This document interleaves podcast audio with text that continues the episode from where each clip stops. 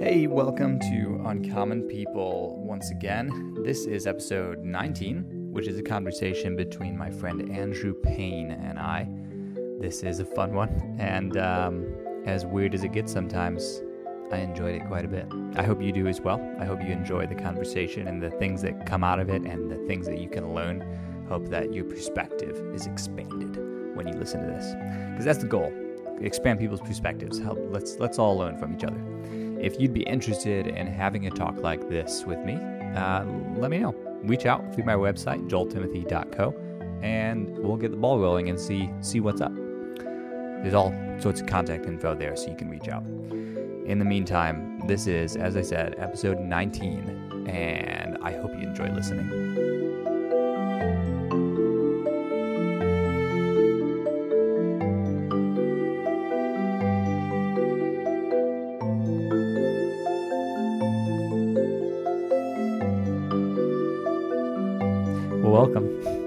So, th- what this is right now, this is. We're gonna, I'm going to welcome the audience. Welcome to Uncommon People Mm-hmm. again. Yeah. Taking a long, unexpected break.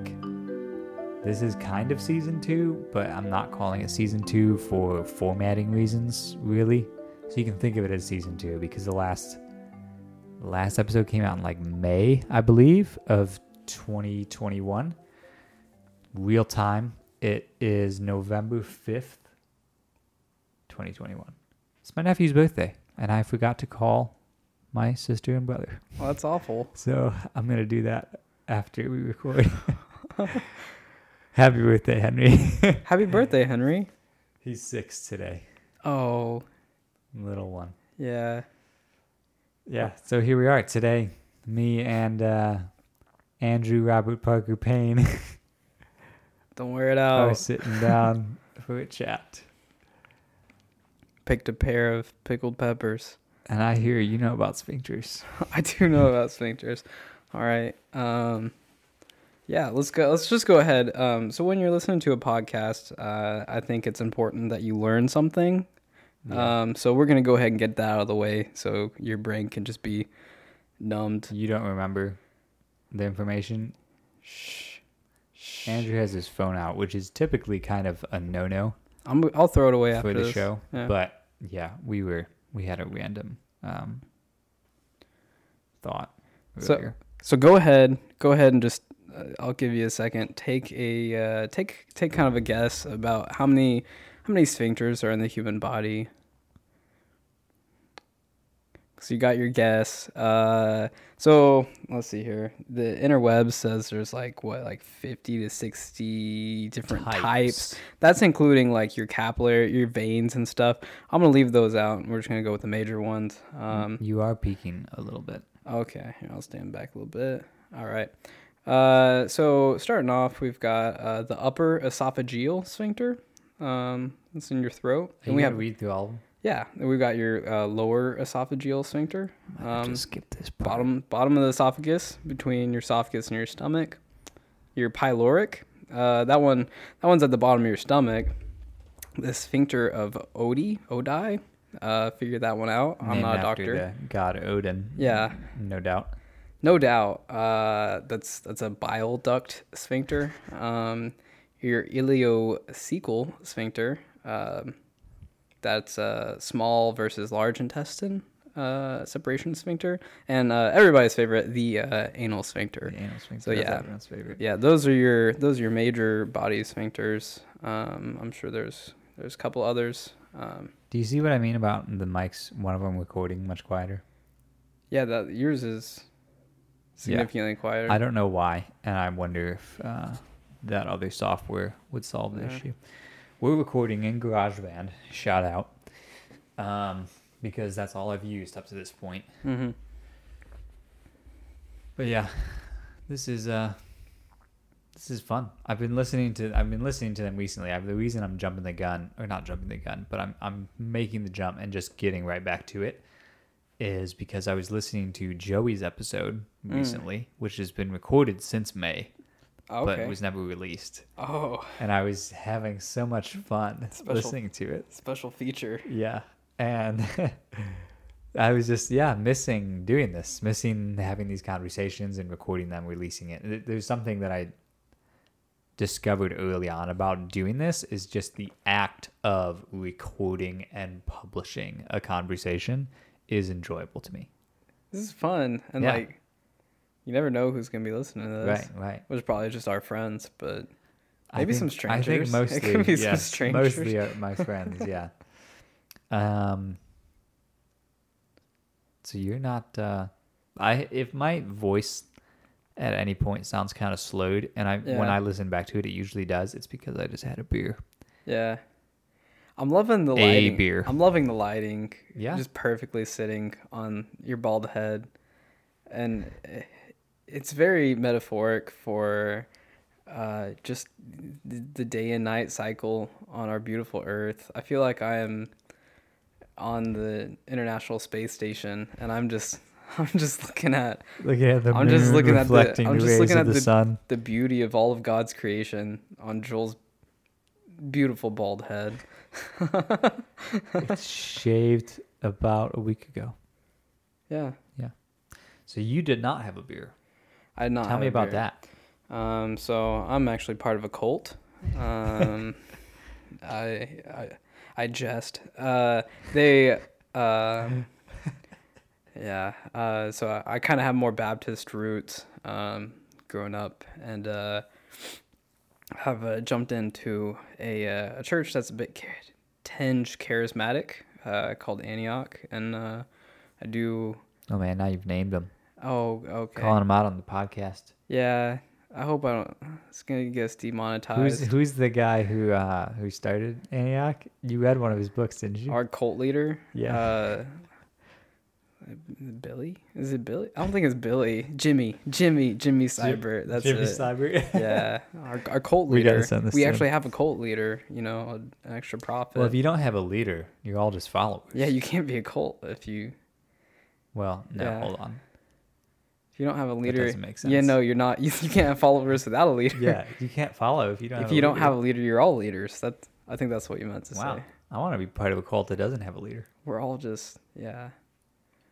Anyways, um, no, I like to call them a cult because the some of the members can just get a little bit uh, a little bit like more spiritualist, but yeah, no, um, we're doing the this year's uh, fall 2021 uh, to 2022 ADS class. Uh, that's a Antioch Discipleship School, um, and it is a uh, absolutely brutal challenge that um, you uh, you can't drink for 10 months and no smoking and a whole mess of other stuff actually um, yeah And what's the purpose of this school? it says discipleship school so it, yeah i think the main the main focus is uh, how you see the the early church spreading and it's kind of counter to how we do it now is uh, now we think like oh if we want to reach large people of unbelievers you've got to start with uh, you got to start with the masses and then you break them down into smaller groups and then you reach the individual. But what you see uh, jesus actually does which is much more effective is he starts with the individual then he goes to smaller groups of people then he goes to the masses and so kind of the key is uh, realizing discipleship is the foundation of the church. That's how you reach people, and it starts on the individual basis. You've got to reach people one to one. There's not like a there's no televangelist movement's gonna gonna kickstart the church off in any in any way. It's got to be individual discipleship. So this teaches us not only how to be teachable, be disciples, but also how to disciple others. You think we should send this to Larry? To oh, I'm not scared of Larry. I'm just gonna say that, Larry. If you if you hear this, I'm not no, scared I of was you. saying it, it was such a it was a I will good, fight a you. good pitch for ADS. you Yeah. know, Oh, about- okay. Oh, that's where we're Yeah. going with that. All right. yeah. Minus the cult stuff at the beginning. you cut. You're cutting that, right? So, so, so there's, there's no cuts in this show. Look at all the peeking from the, from the laughter.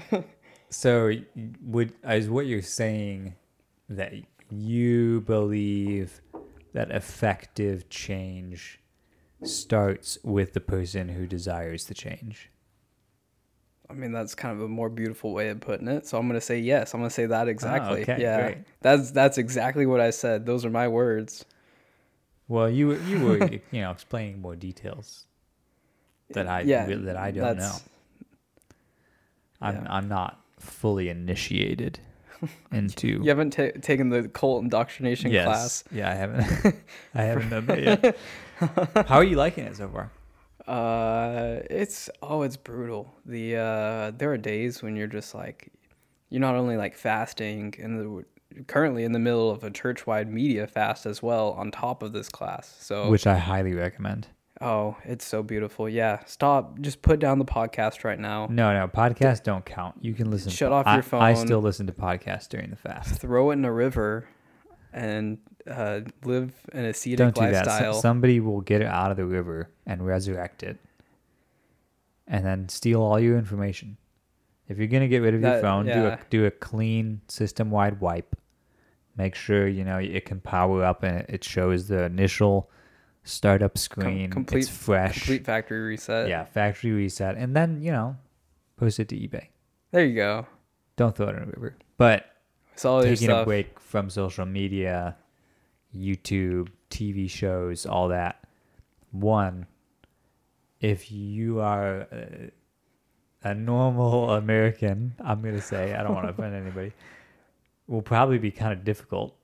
Um, but but two will reap incredible reward, I think. I don't know what to do with my hands, Joel. Oh, I mean, I I nobody d- can see them. I don't, You can do anything with your I don't hands. I mean, don't do anything with your hands, but I can't. You can't use your devices. You can use your devices. but- Oh, oh. yeah, I'm I talking in terms of media. in- no, in terms of media fast. Oh, Yeah. um, Yeah. Anyways, so there there's a day where it's like I am actually fasting, so no food, no food at all. Um, uh, you're also media fasting, so it's like no social media stuff. And I think it's just healthy to stay off it, anyways. Most forms, I think, I think you can use some. Some are getting pretty regulated, and like I use YouTube for for instructional stuff and such and such. Um, I've abandoned that too. but yeah, I have to get rid of YouTube even, because even today I was looking up some like uh, like prayer and worship stuff off of off of YouTube. No, and- dude, you just gotta Google an article. Yeah. you gotta read it. Yeah, and you have to read it, and you just. Uh, I was even doing that, and there was some, there were some videos that just make me want to wander. I'm Right. like, I have to, I have to shut off the app. It's Yeah, gonna get me to break my media fast. I have an obligation because I said I'm gonna do it. If you say you're gonna do something, you always do it. right. Be Let true. your yes be yes and your no be no. Yeah. For those Do not walk Bible to the right or there. to the right or to the left. uh, There's probably a fair few of the listeners of this podcast They're probably all- who are yeah. all Christians. I would like to think that you have some underground listeners that's like you've got like ten thousand followers just in some weird state like Iowa. no, I can see exactly how many people listen, Beautiful and there's not ten thousand. boy. So you Maybe one you you're finding the media fast specifically as beneficial. Yeah, yeah. So yeah, you've got a day. It's like okay, I'm not eating food. I'm not doing any social media. Not playing video games. You can't watch TV. Uh, you're not. Uh, can't have a can't have a drink. Can't have a cigar. Um, so you're looking at like, am I gonna am I gonna practice my instruments? Am I gonna read? I can go work out, or I can just like pray. Some other thing that is Yeah. actually beneficial to me as a human being. Yeah, just You, it, it's amazing. You take away, you you just make the rule that you cannot indulge in media or entertainment, and suddenly everything you're left with is actually good for you. It it gets you to examine very quickly, like Not necessarily everything, yeah, but but taking away like all your all your pleasures. You know it's people people are pretty critical about the bible. They're like oh you're not like that doesn't sound like any fun. You got john 10 10 he's saying i came that you may have life to the fullest. I'm like i i think it's different. I think there's in philosophy there's the ideas of greater goods. So you've got you've got degrees of things that are good. So it's like okay uh you're like well eating a cookie that might be pretty good but like maybe a greater good is like having a feast. Like that's kind of better than just eating a single cookie. Or like having a having a hershey's kiss that that's that's pretty good but having like a gourmet chocolate bar? I thought you'd say having an actual kiss. oh no.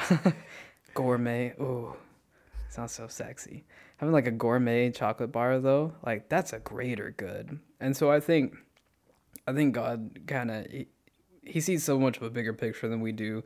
So i think uh, the rules he lines out uh, restrict us in terms of short-term satisfaction because the long-term satisfaction from the greater goods that come as a result of following some of the wisdom he lines out are they're they're just greater goods. They're it's just it's more satisfying. It's more beneficial for you in the long run. Like And I would also add that short and long are very relative terms. So I think even in in a day by day kind of setting, the benefits of what we're talking about are noticeable. So as an example, I got home from work um, Tuesday, a few three days ago. There's the day you came over.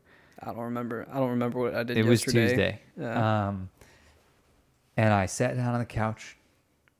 I think I uh, like washed my face, went to the bathroom stuff, and then I came in the living room, sat on the couch, and I thought, hmm, Hmm. kind of want to play a video game. I could go for that right now. That was the impulse I had. Yeah. Finishing my work day, getting home, not really having anything I needed to do. I didn't have obligations. I don't have photos to work on right now. And I thought, I, I kind of want to play a video game. That was an impulse. Yeah. But I said, well, I'm I'm on a media fast. Can't, Can't do do that. No. Can't watch TV. Can't watch TV. I guess I'll just talk to God and listen to music on Okay. my beautiful new old German speakers. So such beautiful, Beautiful new old speakers. G- Yeah. speakers. and and within probably an hour of sitting and just listening to music because it's literally I I literally got my blanket, sat on the couch, yeah. put music on and Yeah. listened to it and just sat there and, And- talked to God a bit and thought and you know meditated on some things. Then I came over. Yeah. But I was sitting there and realizing how much more satisfied I felt over how I know that I feel when I indulge in something like a video game. That that was my experience. Even in the short term, it there we're looking at in this scenario. The short term is as soon as I start doing something, and the long term is by the time I would normally finish that thing, which is maybe an hour. I, I don't play video games for much more than an hour typically. That's kind of a mark where I start to feel like I'm wasting my time. Um, the the immediate satisfaction of starting to play a video game, it's enjoyable. I, I like to play some video games. I'm a big fan of Metal Gear Solid. That's what I would have been Yeah. playing. Good old shoot 'em ups. Yeah. And yet, knowing how that makes me feel to play that, and then sitting there just listening to music without any other stimuli around, I felt so much better about my day than if I had played a video game.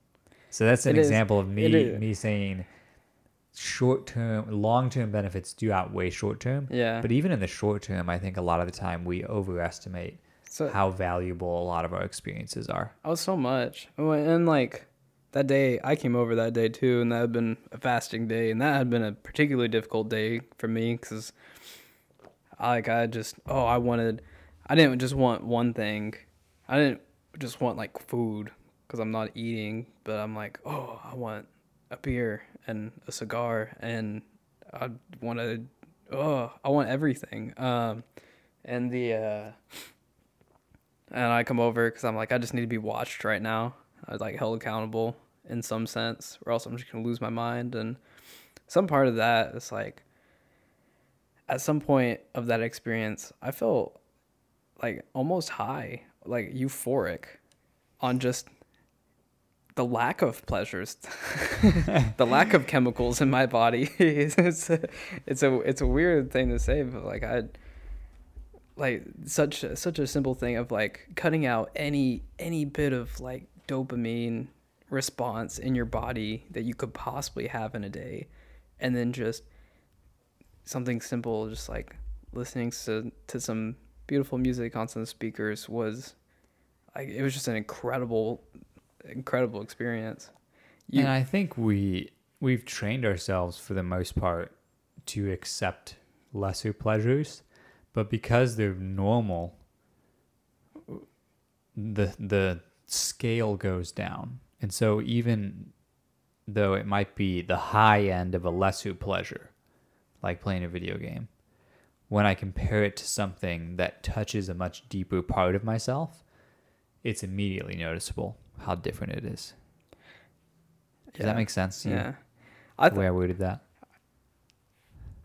I'm gonna go off the rails a little bit. So the other day I was thinking about sex as it relates to a chocolate bar. Yeah. Elaborate, please. Um, I didn't know chocolate bars did that kind of thing. So yeah, where do you think all that chocolate comes from, Joel? um, so uh, sex as it relates to a chocolate bar. Somebody somebody were to ask me about like a hot button ish uh, topic in terms of uh, you know faith like all right premarital sex. Yeah we're gonna let's go there. Let's just go straight to the hard stuff now joel. Yeah. Um, somebody were to say like okay well that part of the christian life does not sound fun because i can go out and go ho around and have a whole lot of fun really fast. And uh, yeah that's probably really enjoyable honestly i'm not gonna lie. Um, that i encourage honesty on this podcast. Yeah that I mean that sounds like it would be a really great time. However, uh, think about like a chocolate bar. Think about let's say let's say you have your, your gourmet chocolate bar. You've got like your really nice like European whatever chocolate bar. get. Yeah, I don't know what that is, but sure. Um, it's German. Now let let's say let's say let's think of let's think about uh, two types of people. You've got the guy that lives in a mansion and has an entire pantry of these chocolate bars. He gets to eat them whenever he wants all day long. Okay. He he gets that. He gets so much that he's just sick of it. All right. Sounds like a, a daydream of a small child. Yeah, yeah. Um, okay, now let's look at another guy.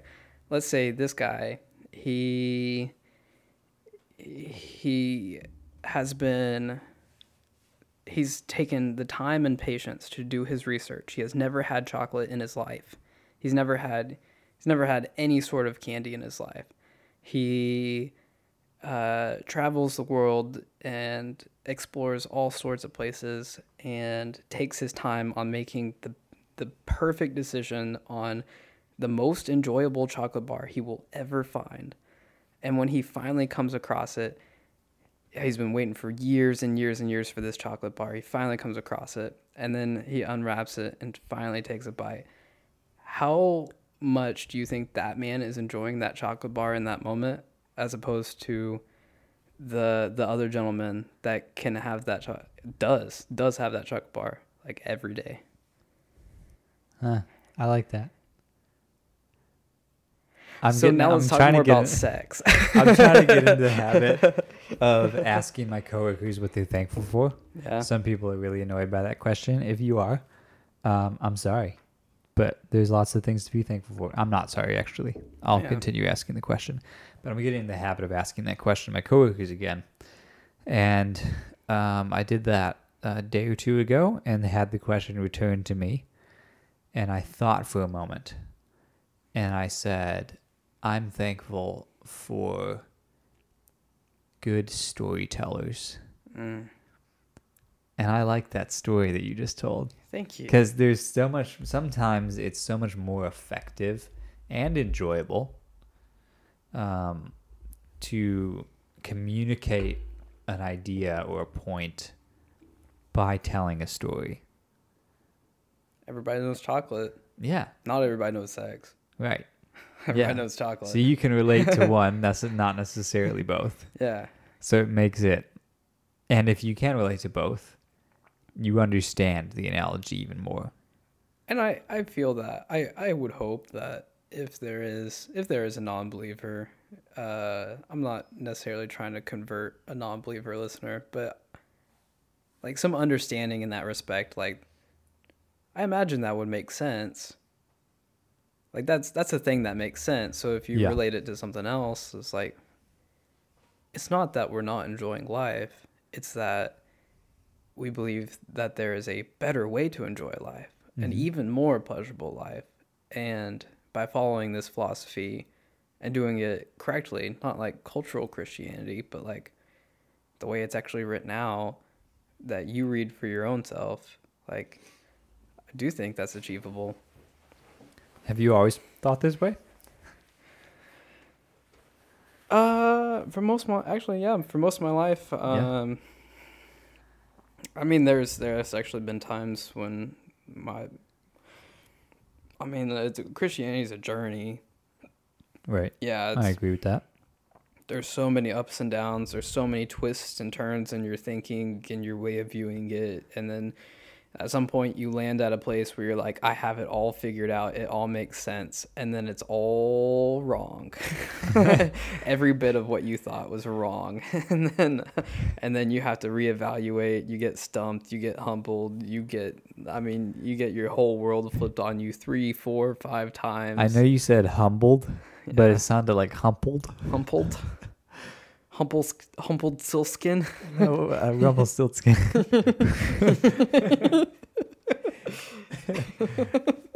I like. I know you said humbled, but I liked the Humbled. thought that you said humbled. Humbled. Sometimes your Humble- life's humble- going great, and, puff. and then you and then you get humbled. I'm part of Gribbledore. I feel like getting humbled. Slipperin. what was this one? I feel like. I Ra- feel like Ra- Ravenclaw.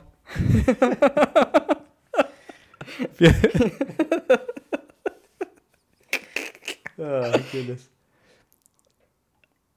The image that comes to my mind of what getting humbled is is like if somebody bundles you into a rug and then humps you.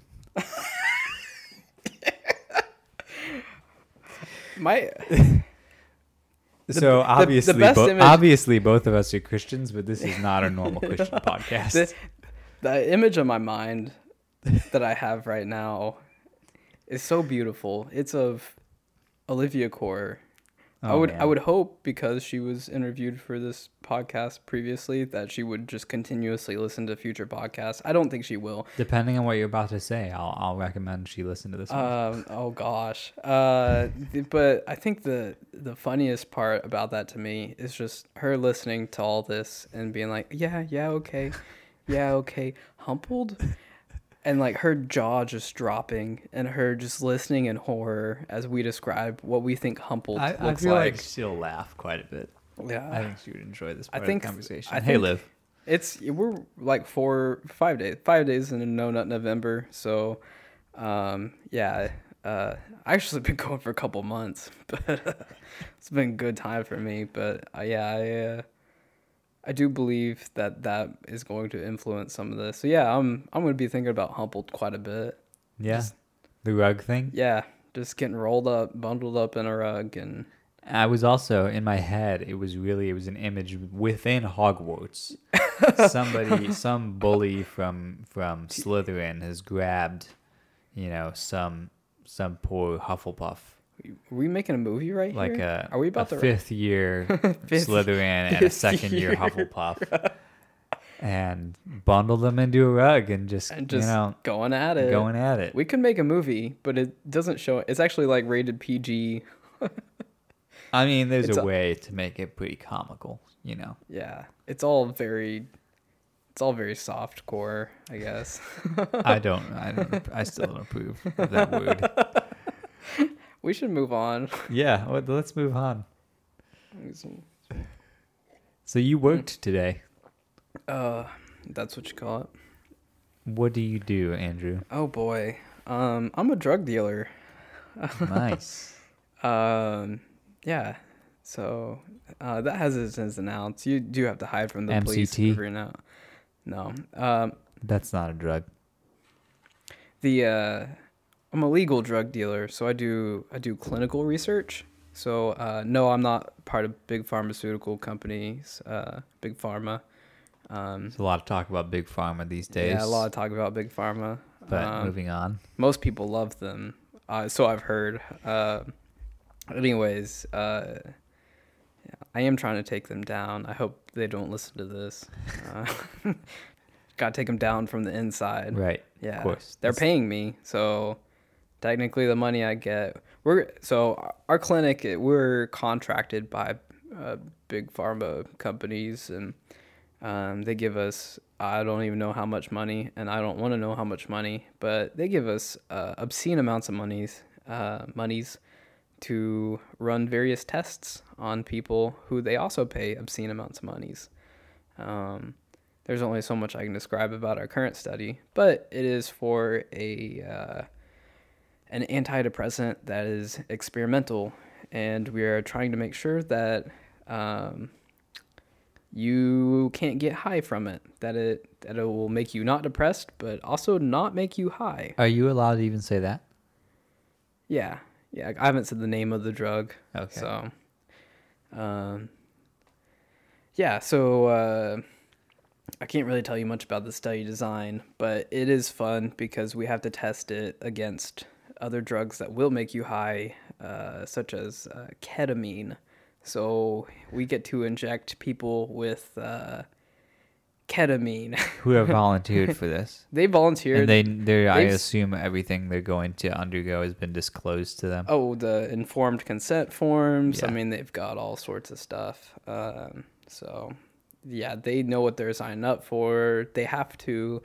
It's actually a very specific type of person. They have to be uh, recreational drug users.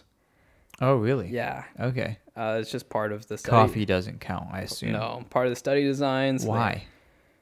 Um, I'm not sure what I'm legally allowed to disclose in, right here, so I'm uh, I'm not gonna say too We're, much. we're still at the, the threshold of being able to admit what kind of a drug caffeine is.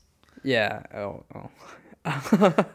um. Anyways, yeah. No. So, uh, I get to get people high, uh, legally that want to be be high. Um, and that is a ton of fun. Or they get large amounts of antidepressants. So. Man. Uh, yep. So, what what made you want to do this job? Uh, I just found it. I had never thought of research. I thought being kind of stuck in a lab would be kind of boring, and I actually wanted to be really hands-on med field, and got my biology degree and tried for med school, and uh, actually just barely missed med school. If I would have got the interview, man, I could. I'd be in right now. I can rock an interview, but no, I got all the way to secondary apps, got shut down there, and uh, went to EMT firefighting, uh, which was a whole thing in itself. Uh, did not enjoy the firefighting part; just wasn't for me. Uh, liked the EMS stuff. Um, ended up quitting that, and then after about a month of just digging down and actually trying to figure out what's my passion, what do I want to do, what sounds fun, actually just having a lot of fun looking for jobs. That I never realized how much fun it was when you know how to look for jobs. So, you decided to become a job applier. Yeah. Yeah, that's what I did. I wasn't unemployed. I was a job applier. um, That's I've been, I've been I'm not I'm- employed. I'm a job. I'm employed by the search for employment.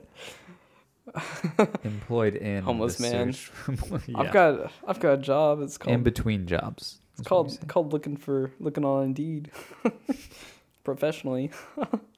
I'm a professional Indeed searcher. Yeah. Uh, yeah. So uh, after about a month of like just having a lot of fun, taking significant amounts of time in my day to just dig down and find out like, okay, I'm kind of at an impasse here. Um, I could waste a ton of time and money that I don't have, uh, trying to get back to med school or going to grad school or something. But I have a degree and I want to make some money and stop being broke. So let's let's look around and I found a clinical research assistant position, and I was like, that sounds interesting. And um, I applied for it, and I had I had a good handful of interviews that week, and so this one was one that was like the least. The job description online didn't have a lot on it. This was probably the one I was least prepared for. Uh, I go in the interview, and I was like, oh. The things you just described, I get to do medical something or other. I get to use my science knowledge. I can work in a lab. I could work in the pharmacy. I could get to put needles on in people and do blood and IVs. I get to do vitals and such and such. Like I get to use all my knowledge, uh, um, and it benefits people not only in the short term but also in the long term. Um, and I was like, this is this is great. This is actually what I want to do with my life. Um, and so, uh, yeah, they saw my immediate enthusiasm for the job and got that second interview and killed it again. And And then I prayed over Yeah. you, and because I'm such a good Christian, I God you got the blesses job. God blesses only Joel's prayers. I pray for Joel that he would pray my request so that God would listen to him and answer mine. and I did. And that's true. And it's because I phrased it as a demand. That's how you have to talk to God. I'm not leaving until I get my money.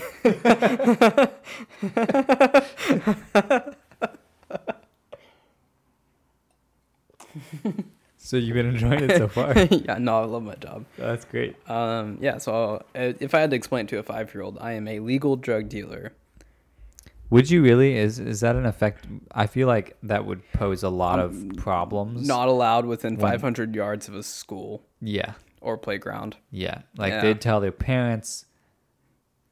Oh yeah, Andrew was talking. What does he do? He's a drug dealer. Yeah, uh, people don't let me talk to their kids. You know. Um, I'm not good with kids. I don't plan on having kids. So, No? no. There's too many people.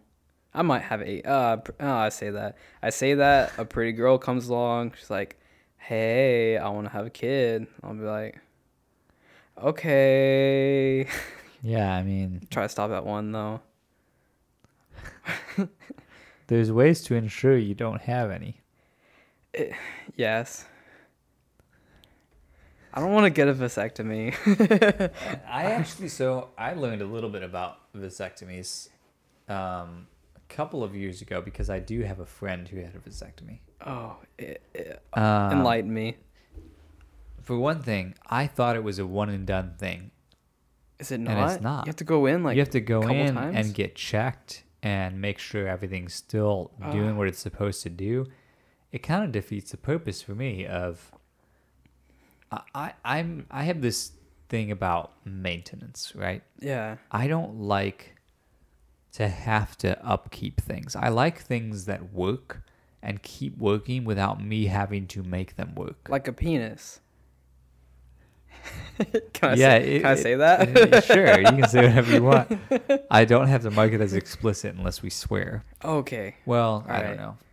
I feel like if, if we were if we were explicit about something, maybe No, this is purely But educational. no, this is yeah, this is This educational. isn't- we're we're talking about anatomy and except hum- control. the the rug thing. Like the we might have to hu- humpling Hum- humble. was humpling. wasn't graphic enough to warrant an explicit rating. All right. But Back anyway, vasectomies. it, it's like it requires more involvement medically than just you go in once, you have the operation, now you never have to do it again, and you know you cannot have children. It's not that simple, Uh, which is a shame to me. yeah. I'm not somebody who wants that to do that. I, I will probably have a fair few children if, if um, I am able, Yeah. but I'm Kane. you, you Kane. Better watch out. What? You said if I'm able. I said if I'm Kane. I still don't get it. Uh, Cain and Abel. Oh, oh. Genesis. If I am A like, B chapter. L E, Yeah. see, I was thinking the Hebrew. His, his name was Hevel. You know, I'm not as smart as you, Joel, and you don't have to point that out to me. No, no, no, no, no. Anyway, I don't plan on getting a vasectomy. All right. We're 42 minutes in. You just, yeah, you just taught a medical and professional something. Yeah. So, You don't deal in that area, though. u- urology? No. Or is that even You the job of a any kind of- urologist? Uh, uh, no. You don't do uh, No. urine studies I and don't. such. Man, you're missing out. Yeah. No, I'm, I'm just kidding. Um, No, I'm missing out. so you have a biology degree. Uh, I pretend to. Yeah. Yes. The answer is yes. How how does that it's like? on my resume? What did you plan on getting that when you was went to university? yes. Did yeah. you go to the U of A? uh, U of A, I I went in fully knowing like biology, going to be a doctor. That is the plan. Okay, Doctor Payne, Doctor Payne. That would have man. one hundred percent. I have That sounds great. busted my butt all in school, just because that sounds hilarious. It sounds great. Doctor Payne. I was firefighter Payne. think think of being the little. I think you become like a pediatric doctor or something. There's a little eight-year-old Yeah. boy. He's waiting, He's got the and then measles. The nurse comes in and says, "Yeah, Doctor Payne will be in to see you soon, Billy." He's got the measles. He's dying of the measles because his mom refused to vaccinate him. oh man, we're getting into the dangerous waters. and he's like, "Am I gonna be okay?" And I'm like, "No." Medical professionalism dictates that I don't give you false hope. No, you're not gonna be okay. This is gonna permanently damage your body. I'm sorry, little Billy, Man, little little Bilbert. do they teach you bedside manner when you get a biology degree? I work with drug addicts. those are my those are my bedside manner patients. they uh, or subjects. They're not really patients. They're just they're research subjects, participants. Participants. Yeah, Yeah. you can call them subjects, participants. You can call them whatever you want. They're getting paid to be there. They don't have to be part of it if they don't want to. Right. I like to mess with them because there's no amount of like trash talk you can give them that's not gonna that like is actually gonna make them upset. It's just kind of funny to them. Huh. I like to mess with How them. did you discover that? Oh, I uh, well, you talk to these people for about half an hour, and you you, you figure you figure out the Right. the scene pretty well. I like to mess with them quite a bit. I'll be like, all right, so um, your chart says snake poison. How do you feel after that gallon of snake poison we put in your body? I'm like, the what? You're like, oh, chart says don't tell patient about snake poison. Disregard. Are you feeling okay? Your heart rate's a little uh I shouldn't do that. Wow. they, they they are not phased by anything. I uh I need to get more convincing with my stuff though. So there, not everybody would uh, be comfortable making light of that kind of a a joke. Yeah. Is there? Do you have a certain propensity for dark humor? Oh boy. I mean, after you've seen dead bodies and you have handled uh, not only patients but also friends and such and such with like stuff like depression and suicide, um, or even like done that, yeah, handle that personally. Even the uh you do just have to laugh at some things. It's Right. not is not to downplay the seriousness of any of this stuff, but I do think it's important to laugh about some of this stuff because you've you still have to find enjoyment in life and Yeah. I I think there are appropriate settings for that. There are not appropriate settings for that. Yeah. Don't make death jokes at the funeral. No. No, That's definitely not. But like a month after, a month. month and a half. Sorry. Get, yeah, it's got to depend on the person. I would hope I would hope people are cracking jokes at my funeral. Yeah, see, exactly. It depends on the person. Yeah. If you knew, if you know me, you know I'm not gonna care. Yeah. Um, I have, uh, I know some family friends who are getting up there in terms of their age. Very good friends. Yeah. And I remember Don telling the story of his Is that made up name? his no, that's his actual name. His name's Don. His wife Dusk. Joyce. Oh, okay. Joyce is his wife. but Don was telling the story of his mom dying, um, and how she just she kept hanging on, and I think she was over a hundred at this point. oh gosh. And I remember him talking about it and saying, turning to his wife because they're they're starting they're getting to this place where they're, they're planning Yeah. for a death. They're planning funeral stuff and all these different things, but they're realizing that she's still not really going. and he turns to his wife and says, "Joyce, what if she doesn't die in time for her funeral?" and We were- we already have a date appreciated- plan. yeah, I really appreciated his being able to talk about it in that way. Um, he said that in the day that she died, she was in bed, lying down, and uh, the doctor went and, and talked to her. It was I think it was the doctor who went and talked to her and kind of leaned in and asked her how she feels. And she like rubbed her fingers together and said something, and he couldn't quite make it out. And he he goes to Don. He said, "Did you you catch that?" And Don just kind of blank face. He says, "She said with my fingers." You said, "How do you feel?" And she said, "With, With my, my fingers." fingers. That's hilarious. And this is the day that she died. that's And up to that point was still making jokes. That's like the last, like the last thing. Like Yeah. I am at. I don't. I don't know this person in the slightest, but I would like to imagine that they like couldn't talk. They were just so weak and frail they couldn't talk, and the last thing they said was a sign language joke, Yeah. and that that's pretty. That's pretty legendary, Yes. honestly. Yeah, that's great. I may have butchered the story, but that's the best that I can remember. I- So you've had, I know, I Yeah. so Andrew and I know each other. Um, I've Yeah. never seen this man in my life. that'd be amazing. I'm I, held. I haven't had I'm anybody. held hostage in in the in the podcast st- studio. which is my bedroom. It's his bedroom. I can see his bed. I've been here for eight days.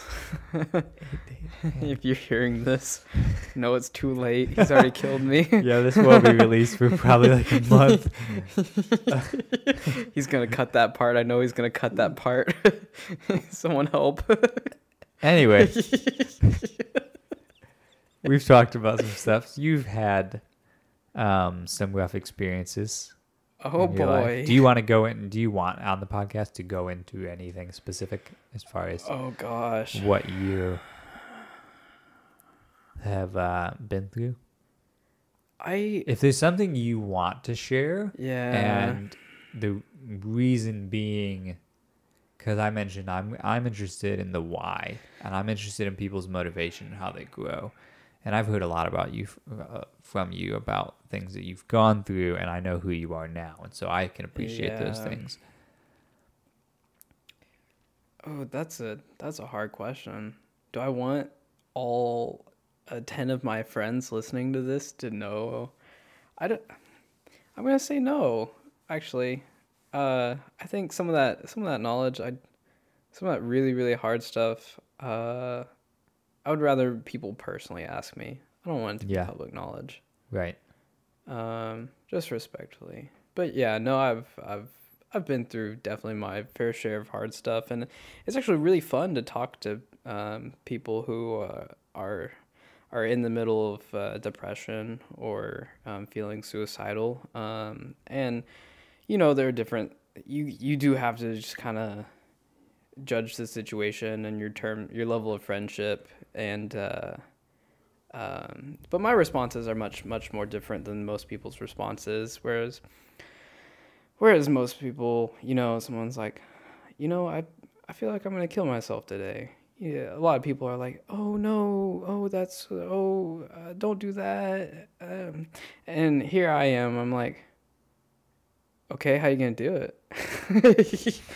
Tell me, have you written a note yet? Like, can I edit it for you? like, like, have you made all the the necessary like plan? Like, this is a big deal. You should you should take some time. You got to get your assets in order. Like, can I? I can help you through this process. and and usually like that's what brings a smile to their face in the day. It's not someone pitying them. Uh, they get enough self they get enough pity from themselves to want it from other people, but usually the, uh, if you're at the point to talk about it plainly, you're not that interested in in people pitying you doesn't actually make much difference. It doesn't it doesn't do anything and you can also tell when someone talks to you that's been through it themselves and have came out on the other side, you you have a different perspective and I feel like it it lets you it lets you have that conversation better. And it's like, okay, you're talking about it. If you're telling me, that means you don't really want to do it. You want you want to find some reason not to. You mm-hmm. want to find some enjoyment or fulfillment in life and even even have this deep this deep down hope that there is some. You actually believe that. If you if you're opening up to somebody about that, that means like you believe that there's just the smallest chance that they might have something to say that will change your mind about it. Mm-hmm. Um, and so th- I think one of the first parts to opening that conversation is let's laugh about it. Let's bring it to the surface. Let's make it comfortable to talk about first. It's like someone's like, you know, I'm kind of feeling suicidal today. It's like, well, you can't leave me. like, I, I don't want to do this world alone. This world sucks. You know that. There's no hope for any of this. like, you better have two ropes and a big chair. See, you're laughing. It's hilarious. It's so funny to joke about suicide. and, and, eh, eh, well, it's so funny. Depends on where where I'm not gonna say generally. No. It's a good idea, but, but knowing your audience is important. But and I can tell you as somebody who has been in a place to talk about those things with you, um, I appreciate that kind of humor in the moment, even yeah. if I'm not going to laugh out loud at those things when I'm in that state it makes a difference to have somebody who does have a deeper understanding of what it's like to be there in such a way that it allows them to have humor in that moment. And I, that does go a long way. I do think it I do think it's it is important if you're at that point to that really how you get to that point is by being isolated. You're not talking with people, you're not opening up, you've probably lost a complete sense of community. And really, the best way to get out of that is just have someone talk to you. Because if you have a naturally negative mind, then you're going to keep telling yourself lies until you internalize it and believe it. And as soon as somebody else says anything about that, like, you, you can snap out of it pretty quick. You're like, oh well, I don't have any friends and uh, nobody loves me and there's no hope and no one will care if I'm gone. And then I come around and you're like, you're you're all like, oh, well, I'm, I think I'm gonna kill myself today. I'll be like, yeah, do it. You don't have any friends. There's no hope. and they're like, what the heck, man? like, yeah, nobody loves you. and you start to laugh at that because you're like, but I'm just telling you exactly what you just told yourself, and it's silly when it comes from the mouth of somebody else because, like you tell your when you tell yourself the lies, you can believe it, but when somebody else tells you the lies, you're like, "Oh, this is ridiculous." Like, how did I get to that point? How did I start telling myself that? It doesn't make any sense. So I do think uh I mean, uh, if anybody hears this at any point in time, besides our ten friends that I don't already talk to, um, I hope that I hope that part that part is helpful. I can only imagine your tagline for this. Like, we discuss chocolate and uh, humpling and suicide. There's a chance that all three of those will be mentioned. Yeah. With a thumbnail of a picture of you Yeah. playing the banjo, yes, it doesn't make any sense. which uh, that was a first as well. No, so this is also we're um, season two, so to speak. Changing some things up. You heard some new music, probably. At this point, I don't actually know what the music's gonna be. Oh, because I'm exploring a couple of different options. So I'm not Yeah. going to tell you right now what it's going to be. But there's new music. Um, and we also did photos outside before recording, which is different. yeah, Uh, I've done them before recording before, but, but not outside. It's always been inside in Inside this here? little studio oh. environment with the backdrop. You see, so Oh, you right. can see that hook there. oh, that's There's another one on the other wall, so I hang the backdrop from there, and that's that blue-ish curtain that you've seen maybe Yeah. in some of my photos. It's all done in here normally. Oh, I feel honored to be in the same spot as other people in your dungeon.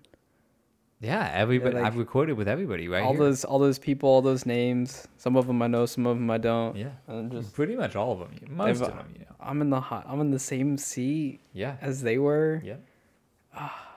this this the desk here, the I don't, I don't desk know what you call this. This has been moved around. Oh, okay. But bit. like It's this is here. like this is the seat they've It's sat been in. here. It's been there.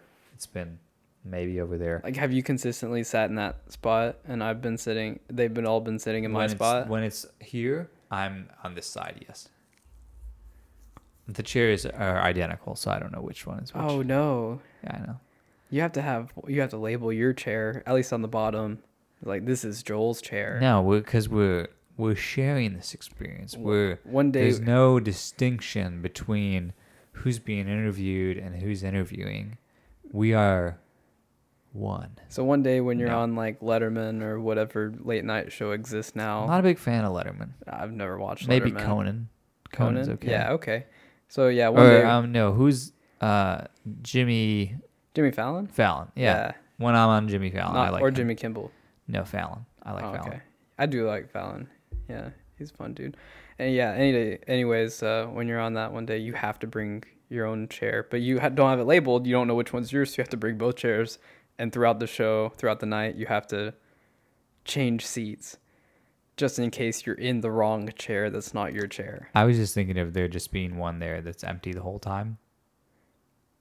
What are you gonna say is in that chair when they ask like, why is that? Why do you have your own chair? You we have our own chairs. It could be anybody. I bet their chairs are better. They're probably very. Is somebody gonna show up and sit in this chair? Yeah. Oh. Wait, what? When you bring your second chair, Yeah. is someone else gonna sit in your second chair? Oh, I don't know. He hasn't called me yet. Okay. I don't know if I'm allowed to bring a guest. I would like to think that you get famous on like season twenty. I think I think if I got famous, I would ruin my life, and so God knows that. So he's gonna keep me It's, from getting famous. it's just gonna keep you from getting famous. Yeah. We should say God a lot so that um, you don't get famous and people just really oppose this this entire podcast idea in itself. I mean, Kanye's famous. Oh, He talks he, sta- about God. he started. He got his following before he switched, and now he just got him hooked. And he's like, which kind of genius if you wanted if you wanted to do that. sometimes. Does he really? yeah. I've never listened to Joe Rogan. No. It, oh, it's great. I I've recommend got, it. I've got enough friends that are just high that I can listen ramble. He's only high on certain episodes. I haven't actually listened to. I haven't listened to that many. yeah. I've listened to a, a handful, um, and so far, none of the ones I've listened to he is smoked on. As far as I know, I don't Yeah. watch them. I listen to them. This is um, not that though. It's a different show. This is the Joel Rogan show, which is different. The Joel Rogan. Are you allowed to say that? Joel, you have It's just in. It's just you in have a voice like butter. And now it's time for our sponsors. Uh, uh, Kerrygold butter. Um, Is that that Irish butter? yeah, it's so good. I don't buy. it would be. stuff. I would, would hope that you need to turn down. If anybody were to ever sponsor you, you need to turn down everybody except butter companies. You can only be sponsored be, man, it'd be really hard for me to get a sponsor. Not. on a. Po- I'm saying even if I was at a place, yeah, even if I was at a place where mm, companies wanted to sponsor me because they would get expo- exposure. yeah, I don't know what my criteria would be for allowing podcast a sponsor. Podcasts allow sponsors. Yeah, They do that. yeah, absolutely. So you just have to listen to. I guess radios do it and such. Yeah. Yeah. Okay. Yeah. All right. Butter. Um, I'm gonna I'm gonna do an intense amount of marketing We- and like reaching out to try to get you sponsored by butter it would, companies. it would have to be something that I actively, regularly use and would buy again. I would like to think it goes to a ridiculous amount. It's like butter butter stick deodorant. Like if MB if MB Quart wants to sponsor me, Yeah. they don't really exist anymore. for for your But your old new German radio. yeah, if if Your brand new old German radio. if something like that yeah. happened, I'd, I'd accept it. We should talk about that. Butter lip balm. I use lip balm from Rhett and Link. Oh really? Yeah. Oh, Do you know about them? I do know about Rhett and Link. Okay, so they Are much more famous. they have yes, they're very famous. They have a partnership with friends of theirs in North Carolina Yeah. who have Where a company from. called Beard and Lady. Yeah, Yeah. and they make They some um, natural hair care and I know they have- products I and, know they have some and lip beard- balm. they've got some beard oil Mhm. stuff. Yeah, I my beard doesn't grow in full enough to justify yeah. that. I used to have hair oil from them. oh boy. If that tells you something. My hair's gonna go. My grandpa's bald. It's your it's your mom's father. Is is the wives' tale of where you're supposed to get your hair from. And uh yep. I think my mom's dad had good hair all his life. Maybe God hates you. It could be. He answers your prayers though, so you should pray- Yeah. you could pray. You could pray about that. Yeah. Just yours. No, it's too late though. I already have decided on shaved head. Yeah. I'm I'm gonna do it at some point. It's gonna it's starting to go. It might just be hair stress right now. Right now it's good. I think you have good Oh, hair. I got it's it's coming off of the top. I think it, I switched the direction of my hair, so I started doing like a slick back. Do you wash your hair Yeah, with what? water Just water? And also shampoo and conditioner. Oh, okay. Drop the shampoo. Just do conditioner, just to have it You be start there, yeah. oily and. It'll it'll gradually decrease in s- Yeah. oiliness. I gotta use up what I have though. Okay, use up what you have. Yeah. But then join the no poop movement. no poo. This is- this is- I love That's all, what it's called. I love all the movements. I don't love all the movements. I love no, no. some of the movements. The creativity of naming movements. the no is poo admirable. movement. no poo movement. I like the ugly food movement. Have you heard of that one? No. Uh, so in terms of um, just promoting sustainability, Yeah. what you do is when you go to the supermarket, a lot of times people um, only select like the best, prettiest, biggest, brightest uh, like piece of produce. Right. Um, and it has to be absolutely pristine, or they're not going to buy it. Um, and so, a lot of times, farms, you've got a majority of your produce is not pristine, and so you have to just toss it because people aren't going to buy it, and it's perfectly good food, but it'll like have a blemish or something, and honestly, you could just cut around it, um, or you could just eat it because it has no health detriments in the slightest. You can eat slightly blemished food, it, like the spot on your potato. You're slightly blemished. You're slightly blemished. Get out of How would you feel if somebody refused to eat you? Who invited you? Me? you you invited you. Um, but the idea is now people there's a movement of people um, who legitimately might be psychopaths, but uh, they go to the grocery store and they only pick the ugly food. They leave all the good stuff, and so it encourages um, less food waste, and uh, people will stop. Yeah, people just will start marketing their uglier food now. There is a service called I should I name them? Maybe I will. Can- Maybe they'll sponsor me. It's called Misfits Market, I believe. Let's try to get as many sponsors as we can in this episode. That, that inevitably, a lot of people end up talking about what. What are your sponsors going to be? Yeah. Um, Is that a common thing? Am I just a normal Every scrub? Am I talk about Every uncommon people? I'm just common people, or Well, uncommon people are all common people. un is the un is in parentheses, so, So it's, it's it's, a optional. play on words. It's- yeah, maybe you're common, maybe you're uncommon. You really the idea is you're both, but um, yeah. No, so there's a, a company called, I believe it's called Misfits Market. I could be wrong. But it is a produce to your door service. Will ship you produce that is all specifically those things. Things that grew into a weird shape or they look weird, they have blemishes or something, but they're still perfectly good. Yeah. They're just not what Walmart wants I wish stock. a woman would talk about me like this. Yeah, there's there's you know he looks like this and that, but still perfectly, Perfectly good. good. Perfectly good. He's very capable. Very okay.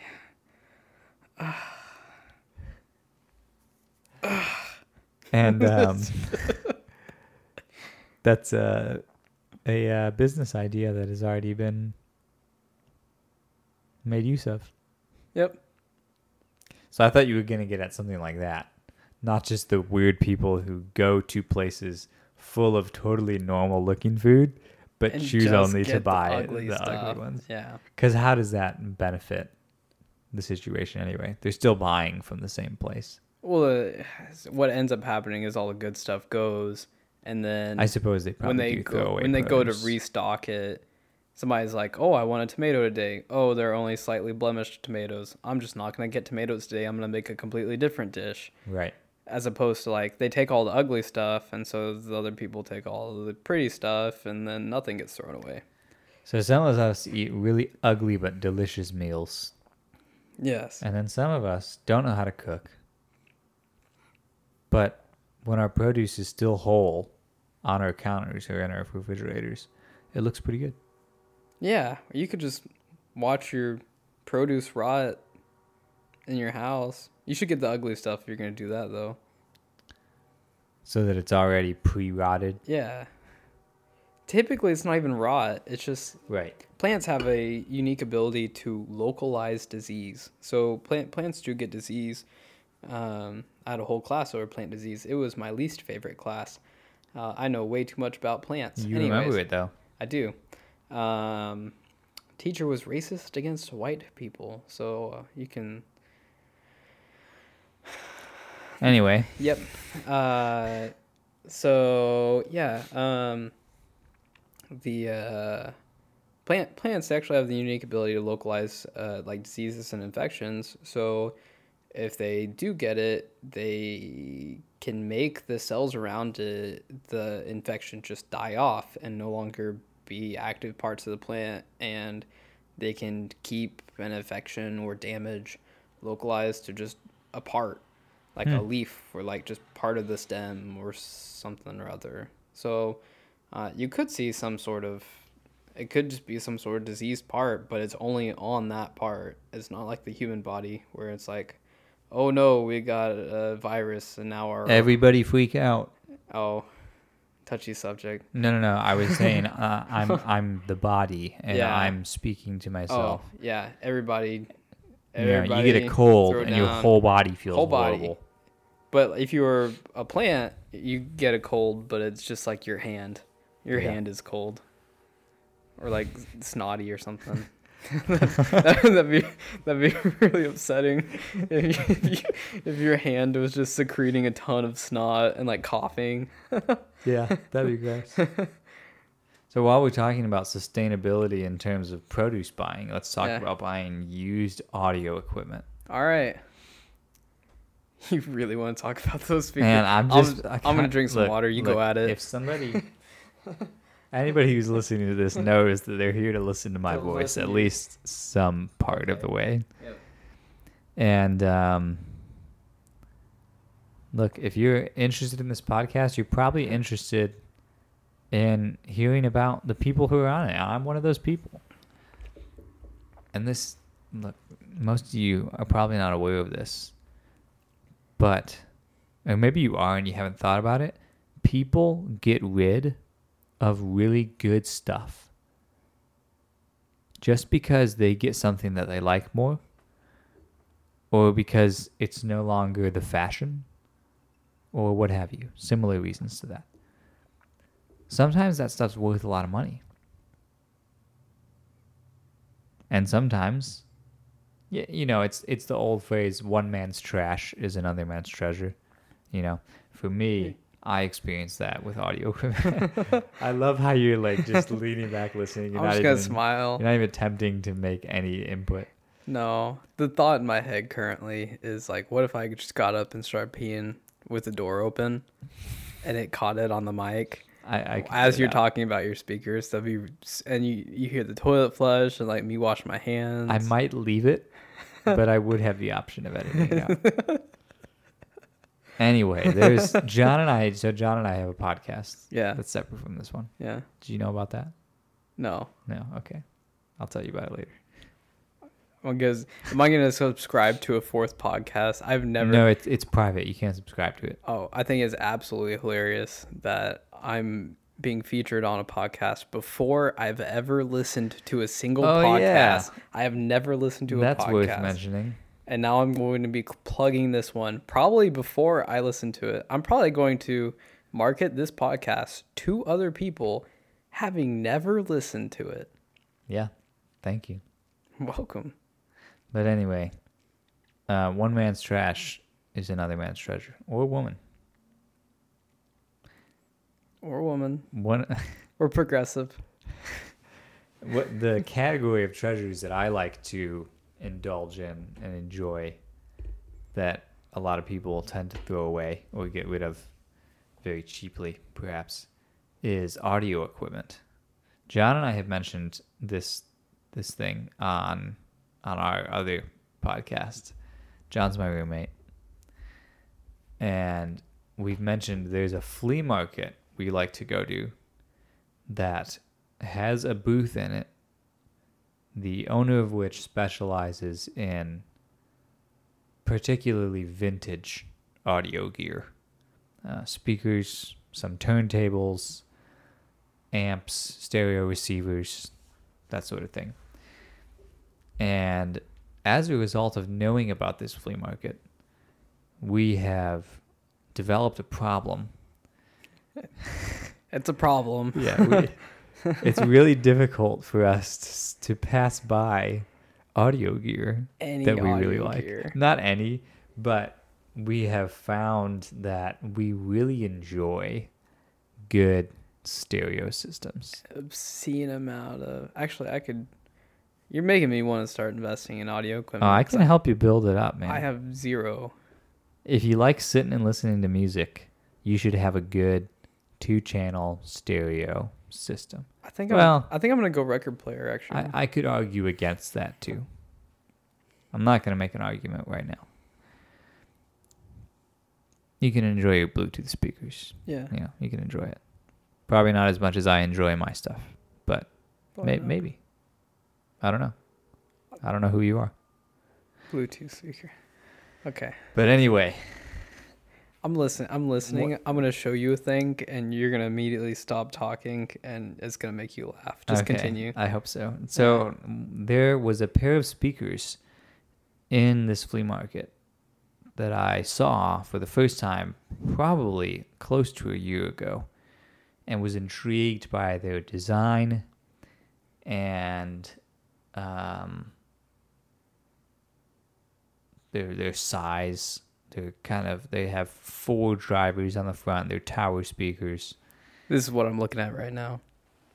That's you. Who's that? Have you ever seen the Trailer Park Boys? No. That's uh that's Julian, Huh. and he's just this big old muscled up guy.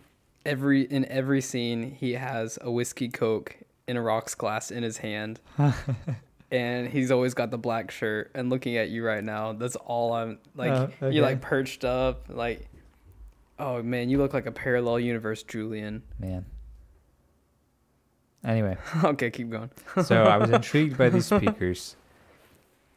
I did not have the money to spend on them and didn't really need them. Yeah. I've kind of made a habit of collecting speakers for under a hundred dollars for a pair when I can find what I think are really good deals. And thus far, they've they've satisfied. They've scratched the itch, so to speak. Mm-hmm.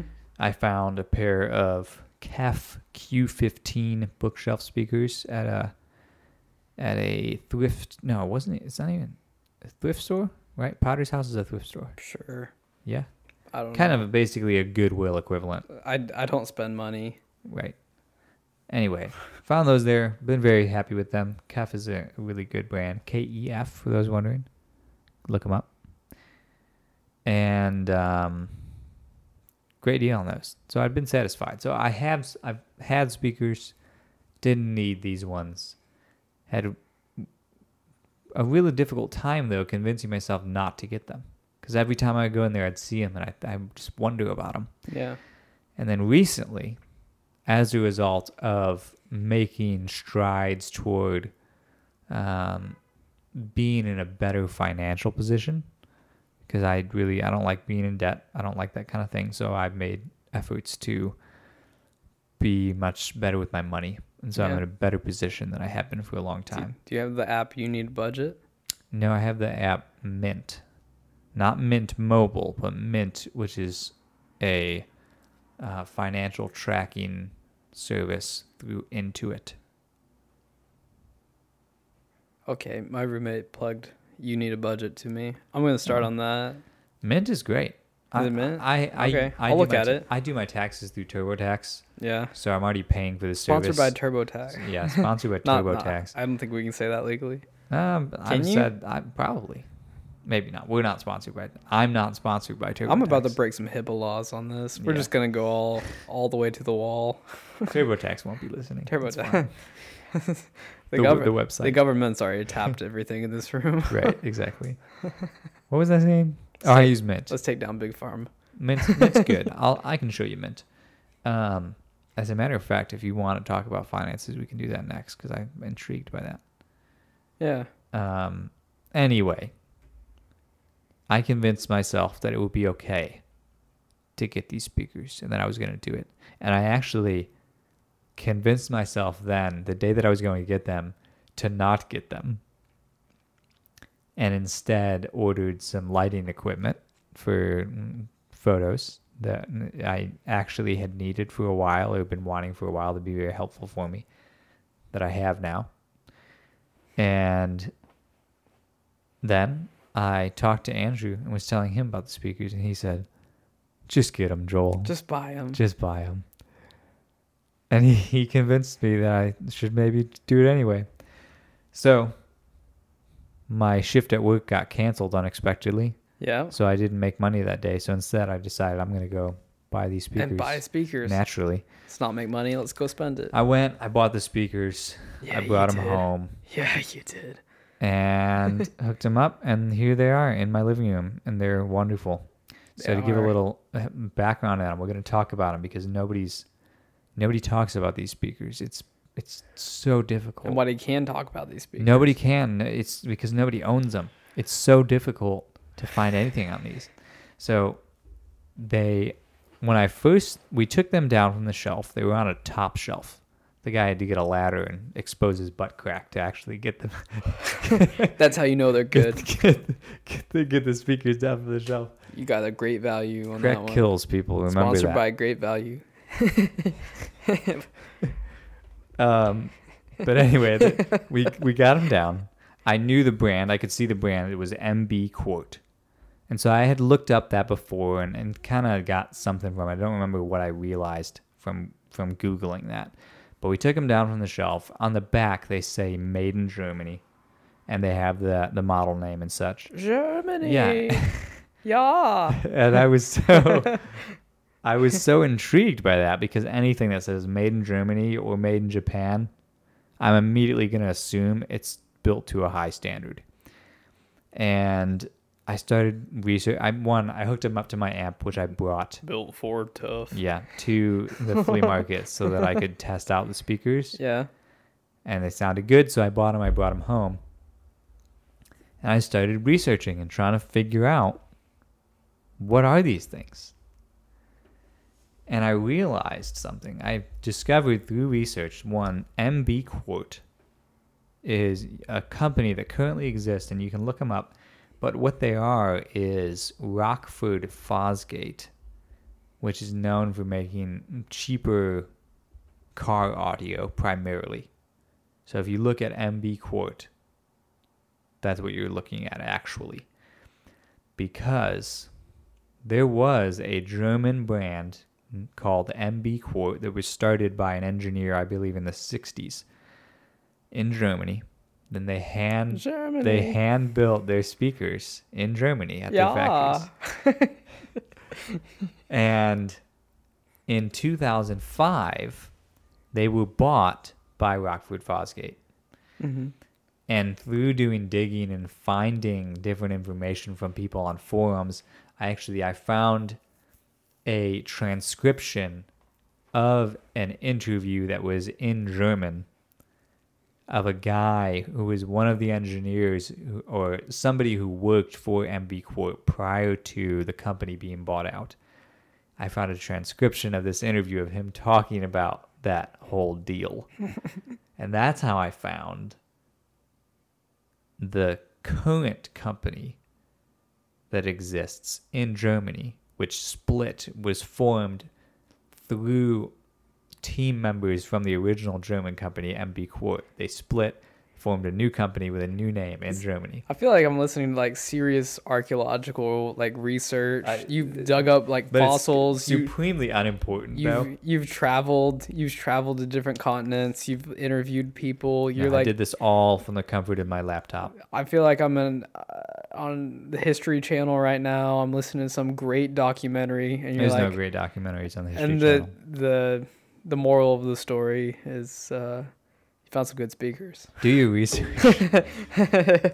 but anyway, I found out information. So basically, I knew from this information that my speakers, because they're made in Germany for one thing, most basically, these were part of the original German company. And what I did initially before I found that one, I emailed MB Quart. And I said, I know these speakers were made before you were bought out, but do you have any information on them? A lady got back to me. She said, We don't. The, that company closed their doors. They don't exist anymore. I don't have any information for you. So continued digging, found this information, found the new company, emailed them. They got back to me several days later, said, We've attached the information that you requested. Thank you. And what they sent me was a diagram or a schematic of some sort of speakers and transistors or something. I'm not an in. German too. With yeah, everything is all the text on it is in German if it's not numbers. Can't read a bit of it. And also a very small brochure of some sort that shows their various speaker lines with their basic um, technical information on it. But I got it. And I learned that my speakers were made in 2000, may have been engineered in 98 or 99 originally. They, they hold up so well too. Yeah. And Twenty years later. it mentions the tweeters being titanium, which I had found from somebody else actually before that. But I got that information Yeah. and it made me really happy. I also realized through all of this, through various things, that I found a pair of speakers that are extremely rare. And when people have them, if they sell them, they sell them for a lot of money. A lot more than I bought them for. I don't plan on selling them because they sound wonderful. You sound wonderful. Thank you. Anyway, that's. That was, I wonder how long it took. I didn't. I didn't eye the time signature before I started telling that It's story. probably been a good 15 minutes. Probably ten to fifteen minutes. And the moral of that story, folks, is that um, if you too get rid of social media, you can be dummy productive and put Yes. all that energy and headspace uh, towards researching uh, audio equipment. I think this was actually before I gave up social media. Yeah. Oh, yeah. It was. okay. Yeah. But Now that now that I can only imagine, you're gonna be looking up like your bed springs next. there are no You- springs in my you, bed. You're gonna know like the the metal hardness of them, the, the tensile strength. Well, wh- what I would like to propose is a question. oh no. Do you, listener, fine, lovely listener, whoever you are, I know that you're fine and lovely. Because I believe that of every human. I'm just talking about Olivia Core right now. Actually, Emma Core. I love you, Emma Core. I hope you listen to this. We love you both. You're both wonderful. When are you gonna Who marry me, Emma the- the Core? Oh wow. that I would like to propose a question. Yeah. Do you enjoy what you listen to enough to sit in front of your listening device for five hours just listening to music? Ask yourself that question. Or just answer the. I've asked the question already, so you can just answer it. Maybe Now my- email me. Now my question is, what would be the worst thing to listen to for five hours straight Ooh, on great audio equipment. I feel like we're on on the best This audio conversation is devolving though. Yeah. We're an hour and a half in almost. I think we should cut it. You think? Hard cut right here. Bam. No, no Oh, cuts. Oh, okay. No, I thought you meant end. Yeah, End that's it. what I meant. Like cut end. Have we talked? We I don't feel like we've discussed anything significant enough. like about my life. Oh, we go, Yeah, we got know. through we got through uh like chocolate. There was We did. uh uh, humplin.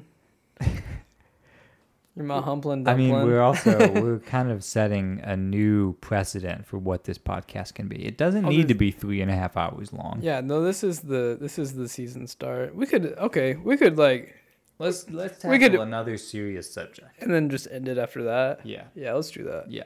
All right. all right. Uh, body sphincters We talked Um, about sex, and chocolate. chocolate, Chocolate. um, suicide. Chocolate. Suicide. Hmm. What else did we talk about? I'll I'll listen to it maybe eventually. Speakers. Speak. you talked about speakers. yeah, I did. and that, you know what I'm gonna do when we're done here? I've had a good, you're gonna listen to your speakers. I'm gonna put some music on. We've had a good time here. Yeah, we have had a good time. Um. Oh gosh. You're a pretty good cook. Thank you. You know about food. I do know about food. If you were gonna make a pot of chili, Oh, all right. what would you put in? Breaking it? down again. Okay. Shout so out to Scotty too. Scotty Scott. Scotty, you were mentioned earlier. I bet he talked about cooking. Uh, I don't remember talking Really? about cooking with him. It's such a big part of his life. He's Yeah. a phenomenal cook. Like that's. I believe it. That's his. Bread and Like butter. that. Yeah. Bread. Wink. Wink. Um, you were mentioned earlier, Okay. Scotty, because we were talking about. Let's. Andrew mentioned that you and him should take a day to make the best pot of chili in the world. or Yeah. something like that. I think if we put our minds together, we can make the best pot of chili in the world. So, um, is this gonna be our? I guess this is our hot button. Is so. Let's talk about chili. First off, I've never made a chili, but I've tried a couple different types of chili because of this uh, church challenge um, deal. I have uh, I have went to a Brewtoberfest, which is a local um, like homebrewed craft beer exposition at a Catholic church. Uh, Oh. I'm not Catholic, by the way, um, or Baptist Well, or charismatic. For some reason, just- looking at you the way I am right now, with with one eye closed, glasses off, yeah. your head looks huge. Oh boy. I wish I could capture what this experience is like. Take a picture with your brain and fax it to me. I would like to think that your brain is like is like a normal like business office that has like weirdly outdated stuff even though they have Oh, so does. much money they're running like their laptops No, off we of don't like have any money. We off buy of, like- everything from church auctions. i3 like processors Anyway, chili. Yeah, okay. Um all right, so yeah, so I went to this and it it had homebrew craft beers and I can't drink, so it's kind of like, well, I get to go and just smell beers. Um and I love beer too. Um I am by no means a teetotaler. I love beer. I don't have what? bitter teetotaler? Did I say that incorrectly? teetotaler? yeah, that means like I don't know what that is. I've never heard that means like you don't uh you don't drink. Huh. Like you're really strict and like really just against it. Hmm. I'm not that. I think drinking is great. Uh I think God taught mm, humans fermenting. I mean, wine's been in the Bible since people have existed, and I think there are certain things God taught man, such as farming. That's pretty evident. Um, language, language has been taught, uh, which is interesting because words are just a big part of our day to day life, and it said that the word of God, the Bible, His words, that's what created everything around us, and that's what the, the word of God says that the word upholds the universe. So it's thought that words currently support us um, and everything that we go through. So I think words are really important, and it's interesting that we were taught words by God. Um, so you've got you got words, you got farming. Um, people say prostitution's the oldest profession. It's definitely farming. I don't know. You think you think prostitutes came about before we had food? I don't think that's true. Use your brains, people. Why is that ever? Why was that ever a saying? Um, I'm sure there's a reason. People want it to be true. Yeah, yeah. Um, but I think fermenting. I think that was part of it, and um, one of like the few real rituals actually outlined in the Bible is like communion, which is drinking the wine and eating the bread. Um, I'm not sure if we do it the way we're supposed to, because it kind of just says whenever you drink, like do so in remembrance of me. So I think it's I think anytime you pick up a glass, I think you should just kind of give glory to God, Hmm. um, rather It's than just have idea. a yeah, rather than just have a set thing. Because I I read it and I'm like, why do we just have a set time on Sundays where we drink grape juice and eat a little like goldfish or whatever, you know, a little wafer. It does seem kind of silly, but um, yeah. Anyways, uh, no, I, I mean, Jesus drank. He drank alcohol. Uh, if you don't believe that, then um, I'm not gonna call you stupid, but uh, just you know, it's it's written. I it, I'd come very close to calling you stupid. I mean, it's in there. Like he's on the cross, and they give him wine mixed with gall, and he turns it down not because it's wine, but because he took a sip and tasted the gall. It's also part of history. Yeah. Um and yeah, I mean he drank all the time. One of his first mir- his yeah, one of his first miracles was making a bunch of wine for a party. um so I don't think it's inherently wrong. I think uh there's a lot of warnings towards alcoholism. Um I think that's what the Bible gets at mostly is a uh, warning toward overindulgence is de- different than a prohibition from yeah. the thing that you indulge in. So no, I enjoy drinking. I, I don't have bitter taste buds, so beer is particularly dangerous. Um, and so I think it's important that like, hey, I'm not giving up alcohol completely. I'm giving it up for this time in my life, so that like, I I am actively saying that you are more important. You are number one than than my pleasures, um, or anything like my my small temporary satisfaction gains like you You're developing Yeah. disciplines. yeah it does develop a lot of discipline even if even if you don't believe in god like there's so much character growth in this alone. I think it's healthy and everybody should do it um, even if you don't believe in a spiritual side of things but If you can't give something up, you probably should. yeah. So we're we're circling back around to chili now. Um, so uh, at this place, uh, there it was also a chili cook-off contest, and so you know some were terrible and some were fantastic, and um, even out of the best ones, me and my friends went, and Scotty was among them. Uh, me and three other friends, and we would each get several chilies, and then we would out of the best ones we would like set aside the best ones let each other try it set aside the best ones of those and so we could all all not have to eat 50 different chilies but collectively determine what is the best chili um, and even when we determined what the best chili was i sat down i'm like i think i could have made a better chili uh, so I, let's think here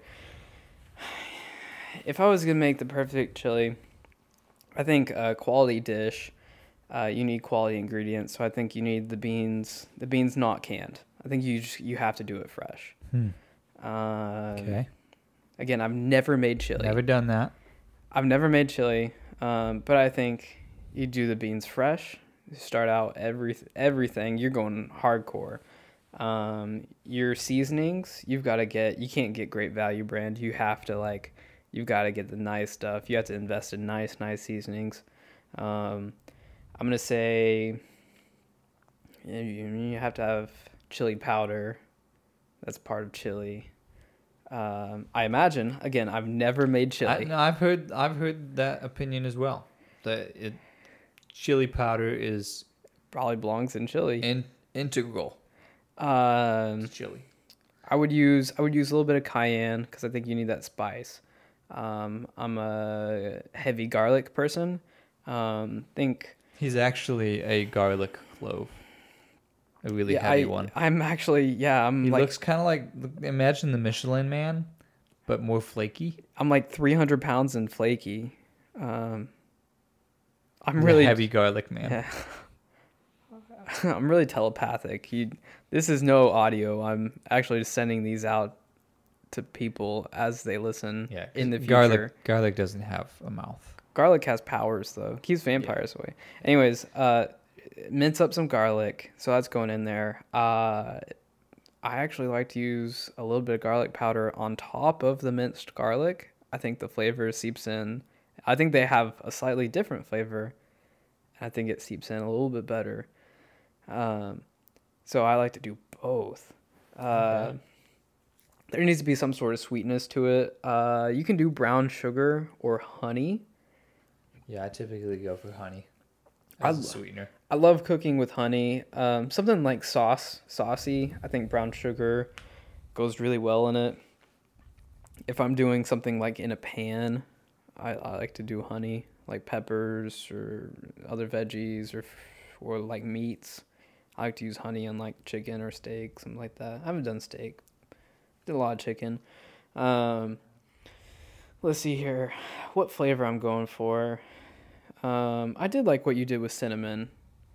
So I'm I'm thinking like a sweet and spicy. So I might do some cinnamon.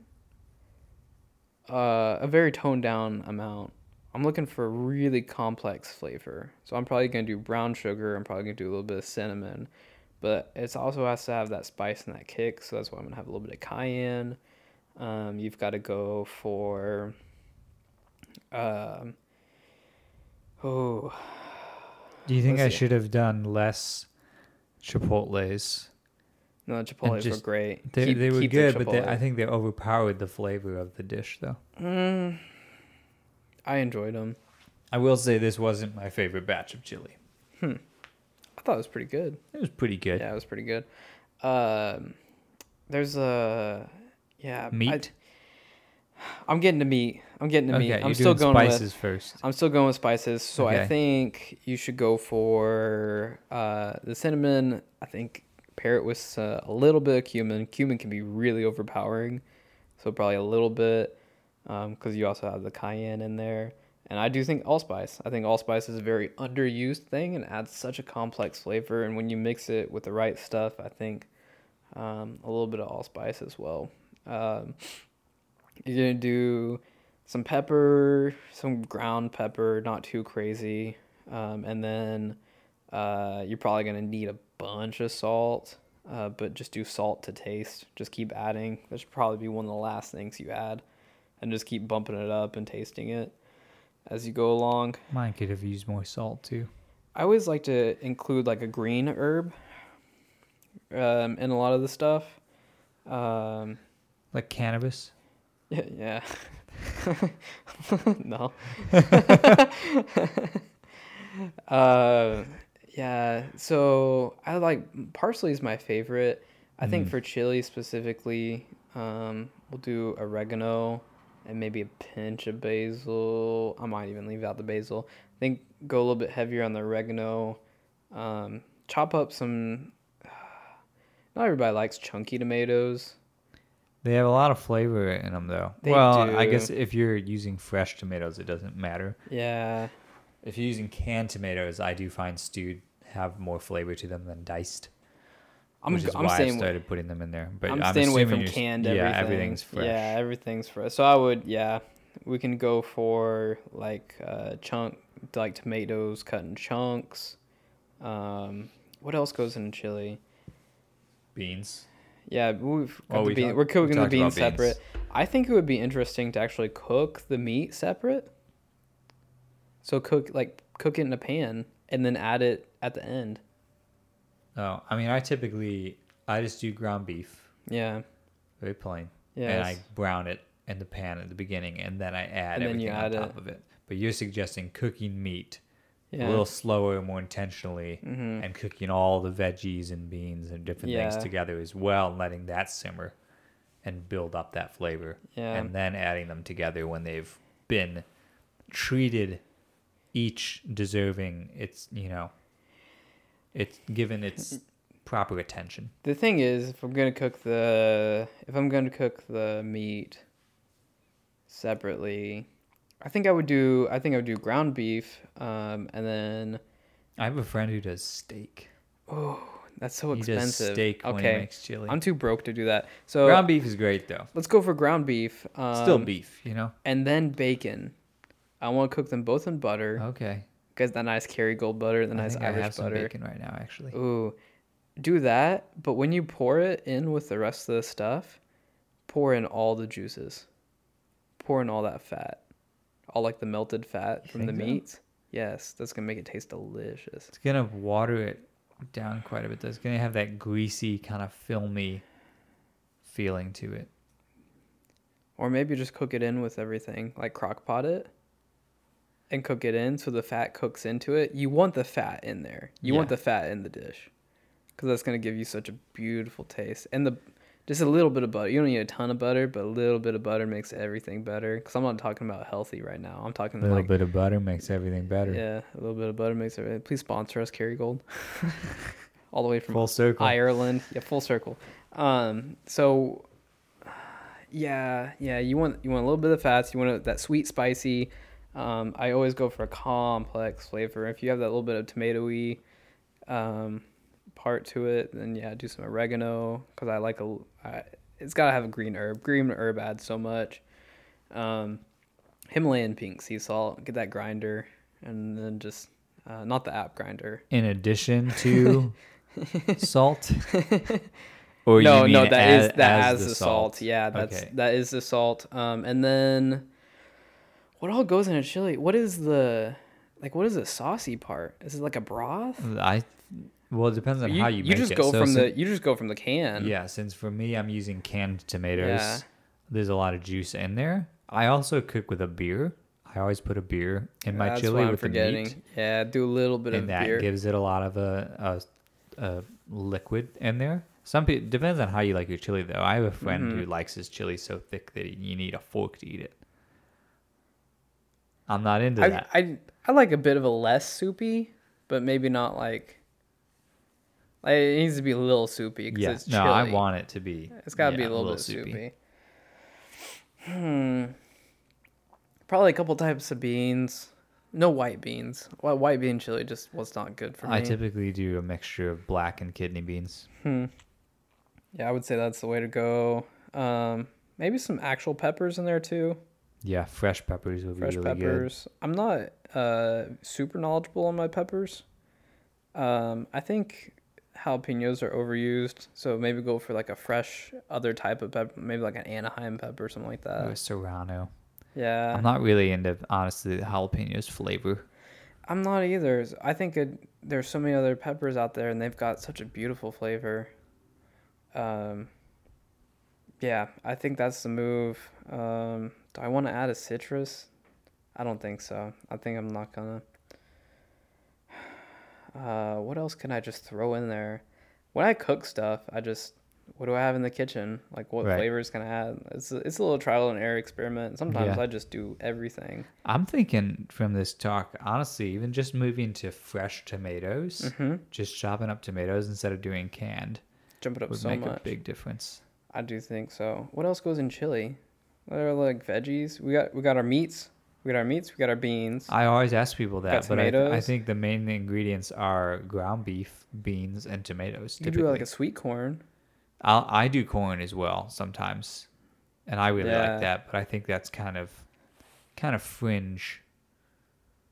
Okay, I think yeah. I think you're, you're we're stuffing up this chili Yeah, quite a bit. Um, man, we need to have a chili day. oh, I could yeah. I get me, you, and Scotty. Let's- Yeah. we'll get together and we'll make the world's best chili because he's got some ideas. I don't know what the base, like the liquidish base for a chili is supposed to be. It's probably some t- sort of broth, if I imagine. If you were to do it outside of a can, or maybe they do like some sort of tomato sauce or don't know. puree or something. We might need an immersion blender for this, like a jackhammer, or just what tools? What tools can we add to this? So how long of a day are we talking? What's prep time on this? You think? Uh, I mean, if we have three people prepping stuff and chopping stuff up, I can't imagine it would take us too terribly long.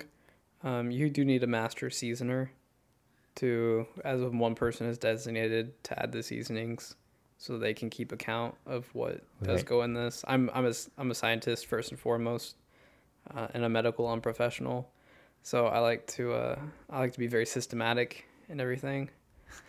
Um, so I think I think that's important for cooking.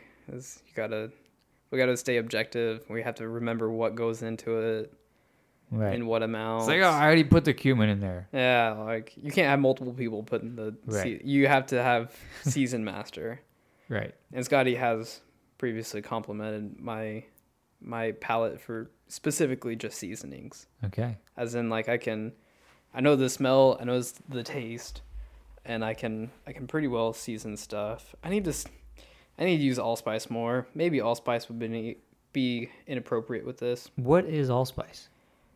it's, it's just the type of spice. You can use it in like oftentimes you find like a uh, And that's what it's called. It's called, it's called allspice. allspice. Yeah, A L L. spice. Spice. Yes, one word. Very undervalued. Um, you can.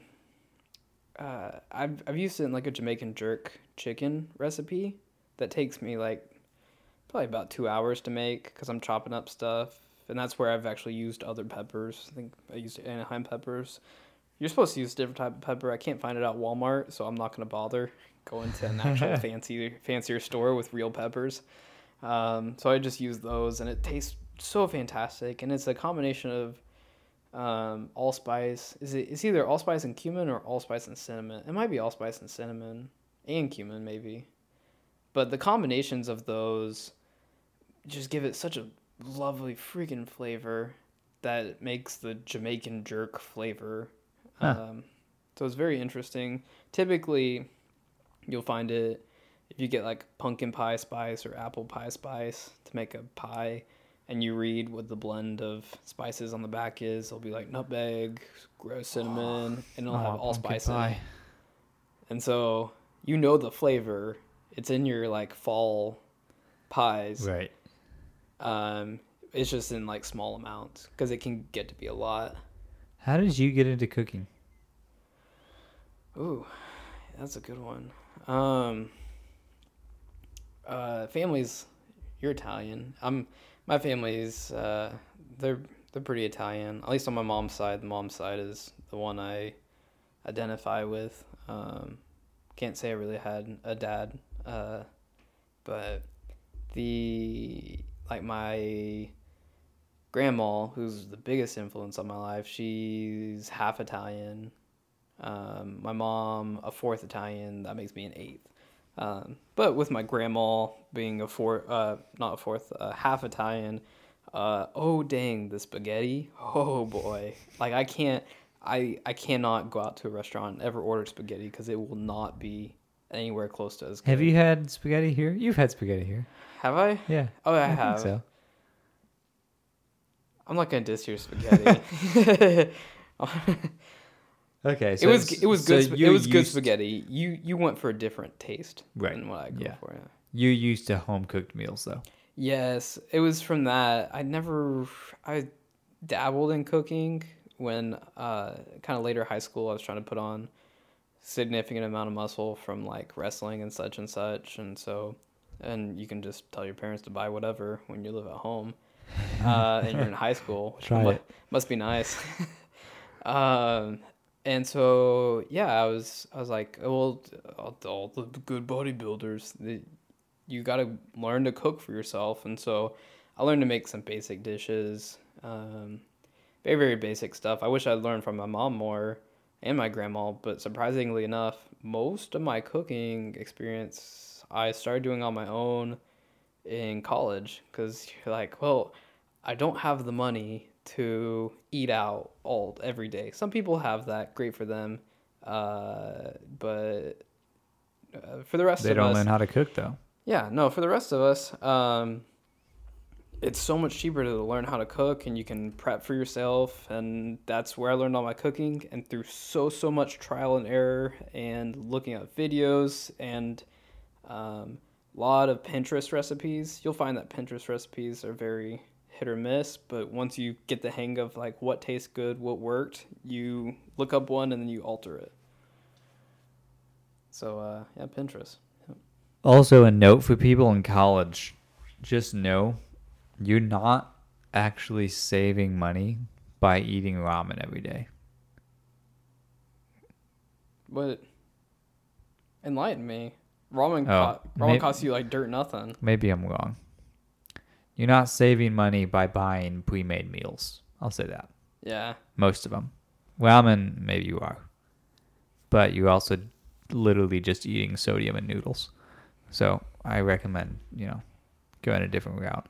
You you can eat well for little Very cheap. if you if you just are creative and you actually try to to learn basics of cooking. Get you like whole grain noodles. Pasta is super cheap. Go whole grain and it's healthier. You can get your grains in and you can fill yourself up really, really well. You can do my bread and butter is uh, sweet potatoes. Ooh, You can do. I've learned all the ways to cook a sweet potato. you, You, should come it, over here and cook sweet potatoes sometime because I'm a big fan. Yeah, you make it sweet. You make it savory. You can go to Walmart, good old Walmart, uh, save money. um, but yeah, you can go to Walmart. You can get yourself like a fifty dollar air fryer just for personal use for like one person. Take a sweet potato, uh, chop it up in like little either little chunks or wedges or like fry shaped, and then uh, air fry them, and you've got sweet potato fries, and they're delicious and they're super healthy. Um, you didn't even use any oil because you air fried them, and it's fantastic. Super super cheap. Sweet potato costs like a buck. That's a whole meal right there. So instead of going out and you're spending 15, 20, you went to Walmart, bought a sweet potato, and I had a whole meal, super nutritious, for like a buck. So I mean, if you want to save money, Live better. yeah. And if you if Sweet you potatoes. that's how you get on that seasoning that seasoning kick because True. it's like you switch up your seasonings and you're eating a different meal but it's still sweet potatoes every Yeah. single day. Also, most of the time, if if you're buying, if you pull a vegetable out of the ground in a garden, Yeah. it's probably going to be great on its own. If you buy produce at a grocery store, at a supermarket, you're probably going to want to add something to it. It the mass produced stuff, if you have the money and you actually have an enjoyment for food, like a real enjoyment for food, I do recommend going to like a local co-op or like your your more natural food stores, such Mhm. and such, It or makes some such a difference. places, even like local farms, do your like um, your weekend farmers markets and or like pull over for stands on the road. Not only are you supporting local businesses during a time when they needed to be supported, especially especially at pandemic time, but also the the quality is so much better. And just shell out. Did I tell you about those carrots? I had one of those carrot. I thought. Maybe. Oh no, I had one of Daniel's carrots. It was a Oh, farmer's okay. market carrot. Oh yeah. Okay, Yeah. then you know. Oh my gosh. So good. It's like it's a different vegetable. it, it My roommate brought home carrots from the farmer's market it's not soapy. And I chopped them up actually and put them in soup. Yeah. And even in soup, every time I would get a bite of that carrot in there, I was just amazed Oh, at how flavorful it was. It really it could have been it's close enough to being a different vegetable than what I'm used to buying at Walmart. The So much flavor. because the Walmart the Walmart And they looked eh, compared to the ones you do get at the supermarket, they looked anemic. They look small, yeah. they're blemished, they're deformed looking, and they don't look as as uniform and factory produced. But oh my gosh, do they taste good. So, uh, a, a little bit of a word on on our modern day food. Um, we have made incredible advances in science in order to feed everybody. Currently, um, the year 2021, with how much food we have currently and how many people we have on this planet, um, we have enough food to feed every single person on the planet very well. Um, the problem lies within politics and distribution, um, where uh, that's that's the reason people are starving is because just distribution and politics. Not food isn't grown everywhere in the world. You can't grow food in the desert, or you can't grow a bunch of food in the desert. Um, just like I can't plant a lemon tree in Arkansas and expect it to do super well, or an orange tree or some citrus. Um, the so not not everything grows everywhere, but also politics are just kind of nasty. If you're at war with a place, you're not going to give them all your food. Um, but I believe the year is 2050. That will change, so we won't have enough food if the rate of food production growth stays the same and the human population expected growth curve stays the same, which it probably will, um, then by 2050, we're said to have met our new carrying capacity for the Earth. That being said, we'll probably figure something out that'll make that. You should probably start caring more about sharing Yeah, now. and love people, such and such. Be be sustainable. You know, I I like to eat meat, but Buy it- used speakers. use speakers, go flea market, support local business. Yeah. Um, eat more veggies Because feeding those vegetables to like chickens, cows, such and such, it it doesn't. Uh, there's like a feed to mass conversion ratio. Uh, with chicken, it's pretty good, but with beef, it's pretty awful. Um, and so it takes a lot, a lot of vegetables you could just eat yourself to put that much meat on a cow. Uh, so let's say it took like, Huh. it, let's say it took like 15 pounds of veggies to put one pound of meat on a cow. If you were to just eat those 15 pounds yourself, then you would be saving a whole lot of food. Um, there'd be a lot less food waste. So I do recommend taking like a day, a day to be vegetarian out of your week. Just do a day, or even just fast a day. Incredible discipline. You learn a lot about yourself, and you probably eat too much anyways if you're living in America. Uh, everyone can everyone can stand to lose a little bit of weight. You probably eat too much. So yeah, pick a day out of the week and just don't eat food. It's great. Saves money. I'm gonna I'm gonna excerpt you Yeah? saying you probably eat too much anyways, and just Yeah. put it at the end of the podcast. Great. You probably just at the end, just take that out. Uh, oh, where was I going with? Oh yeah, yeah. So um, the great thing about this is that we've genetically modified food, and it's not something people necessarily wanted to do. It was we have a problem. We have a bunch of people. We need to keep price of food low, and we need to keep people fed because um, people are having a lot of babies. So this is a tool to that we use to solve a problem. Now, um, it's not a perfect tool in that the general trend is that our food is getting less flavorful. We can make our food bigger and last longer and more pristine and more uniform, um, but and grow more food and have it be less susceptible to disease. We have less food waste.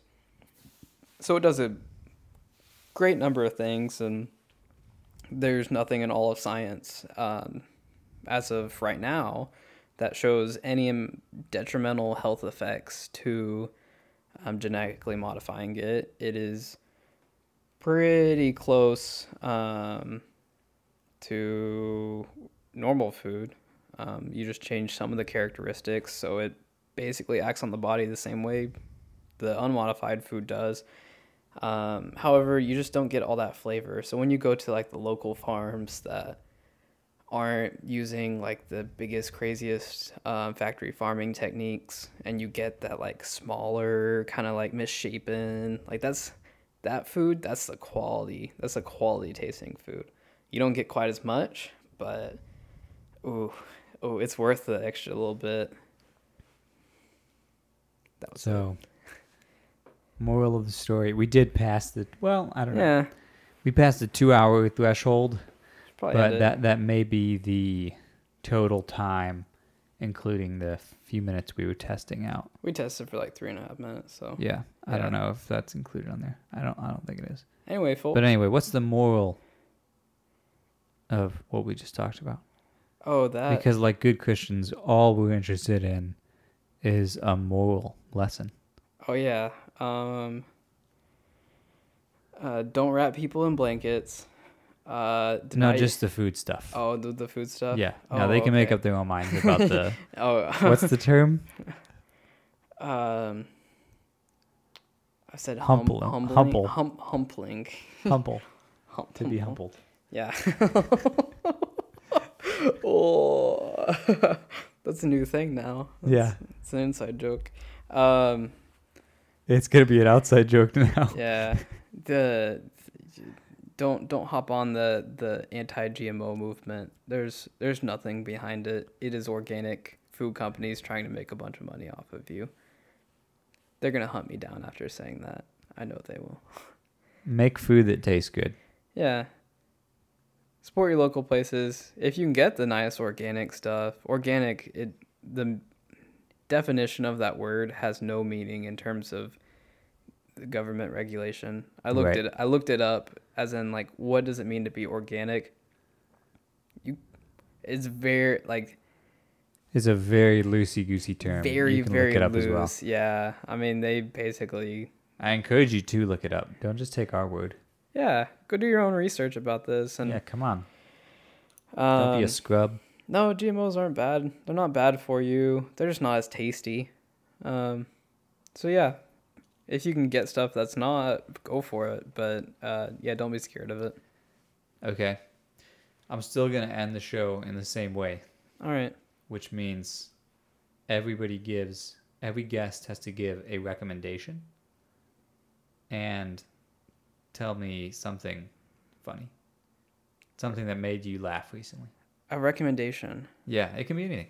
I recommend this album or these speakers or okay, you okay. should get a hat with a pocket in it or something. Oh, all right. Um, no pressure. What am I? You know, is there a brand I'm passionate about? Uh, um, or that I really enjoy. Uh, a lot of the time people's recommendations are very immaterial Im- immaterial yes they don't have so like an activity yeah sometimes it's Ooh. get outside or ask stories of old people or something uh but this is you. This is your Yeah. What do you? What does Andrew Rapuparku Payne As recommend the listeners do? as pretty much I'm I'm an introvert. That that can easily be said. Um I think and I'm I'm just in a weird time in my life for sure. I think it's very it's very important to talk to people. Talk to people you normally wouldn't talk to. Make the jump to conversation. Um, not only just to practice your own social skills, but like go talk to strangers because like you could end up making some really good friends. There's a lot to gain from other people. They have a lot. You to might gain get from you. married. You might get married.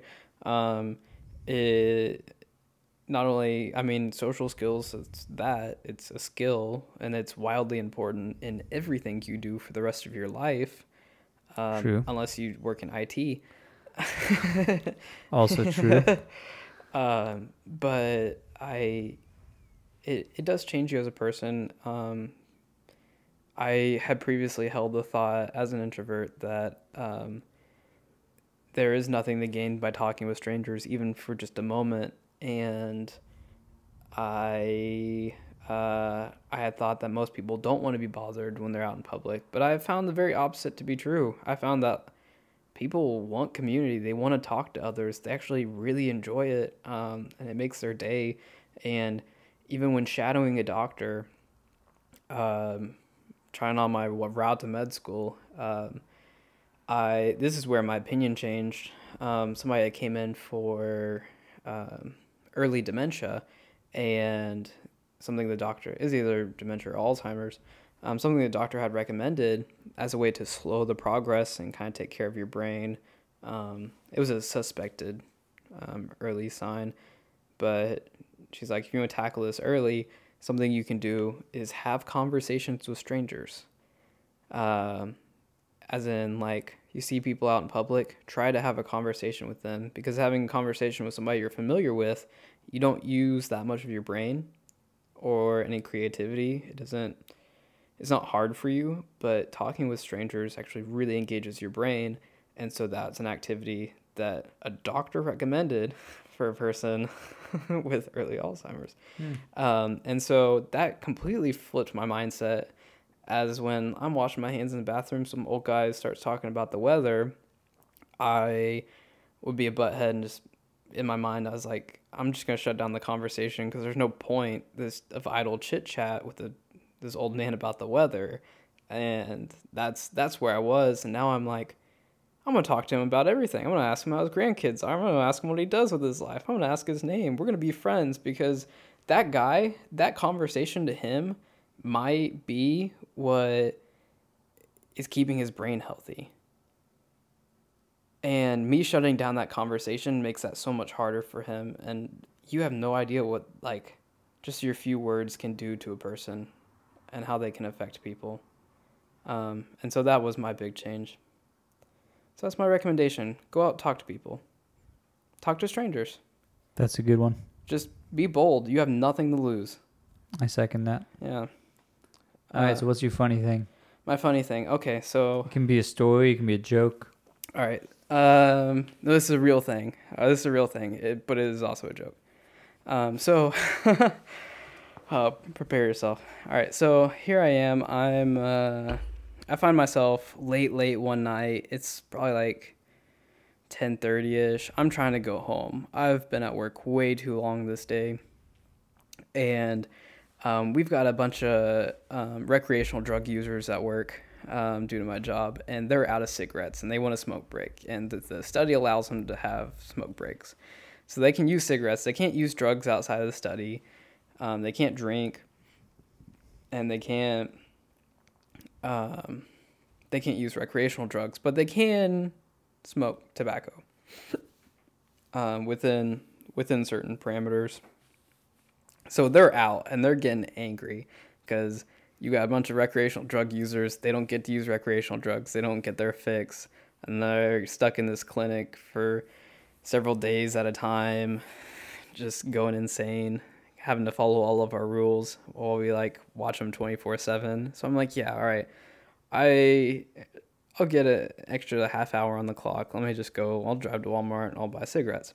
have never bought cigarettes before in my life ever. Um, so this is a very new experience to me. Um, so I drive into Walmart. I, I drive up, walk in. I'm looking around. I don't see the uh, the register line with the cigarettes. So I'm looking around. I was like, uh, let me just ask one of the cashiers. I was like, hey, hey, buddy, um, I'm buying cigarettes for a bunch of drug addicts. Uh,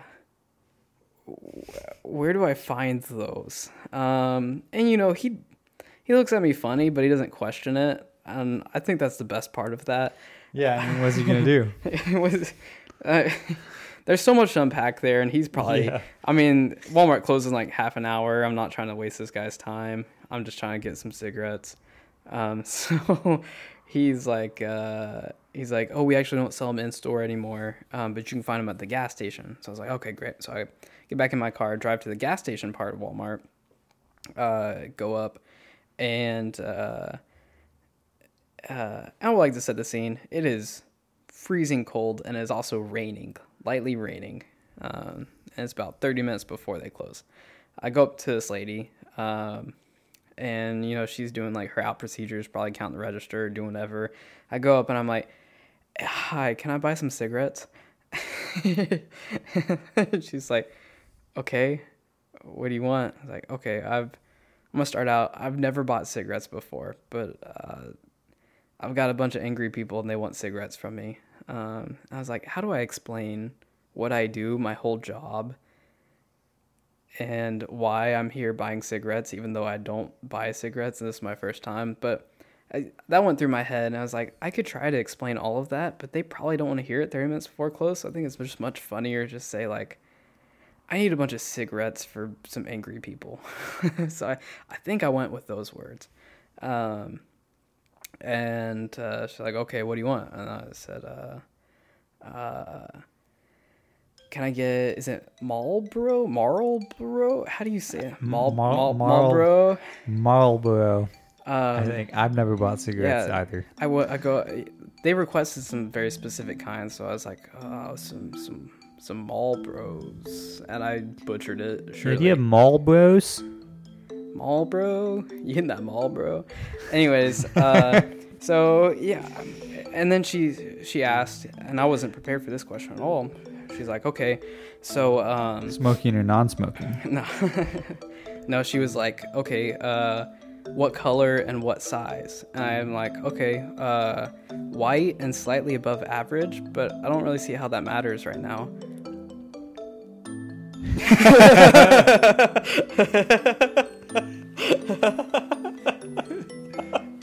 What did she say? oh, that got a good chuckle out of her.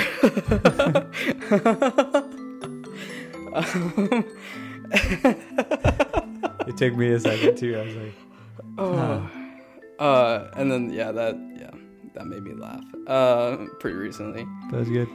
but I guess they sell them in like cartons and stuff, and it's like Marlboro blacks or reds or yellows or what all the types of colors of people that they also put on cigarette colors. So Don't buy cigarettes. yeah, cancer sticks. They're not good for you. Hey, you want to buy some death sticks? Death sticks. You would like to go home and not purchase death sticks. No, no, no. How, what so I, is it? I, yeah. so, so I'm gonna be the death stick guy. Okay. I'm gonna say my line, and then you're gonna say, I don't want to. Wait, I don't. I don't want to buy death sticks. I don't. You no no no. You're gonna say, you don't want to sell me death sticks, and then I'm gonna respond, and you're gonna say, you want to go home and rethink your life. Oh yeah, that, that's Okay. what it was. You oh, don't wanna love sell me Death Sticks. Yeah. Okay. Okay. Let's You wanna go home Let's and rethink your life. Okay, Star Wars. right. Yeah. Hey, you want to buy some death sticks? You don't want to sell me death sticks. Uh, I don't want to sell you death sticks. You would like to go home and rethink your life. I want to go home and rethink my life. yeah. Wasn't it? Okay. Yeah. Well, it's done. We're done. We're done. Yep.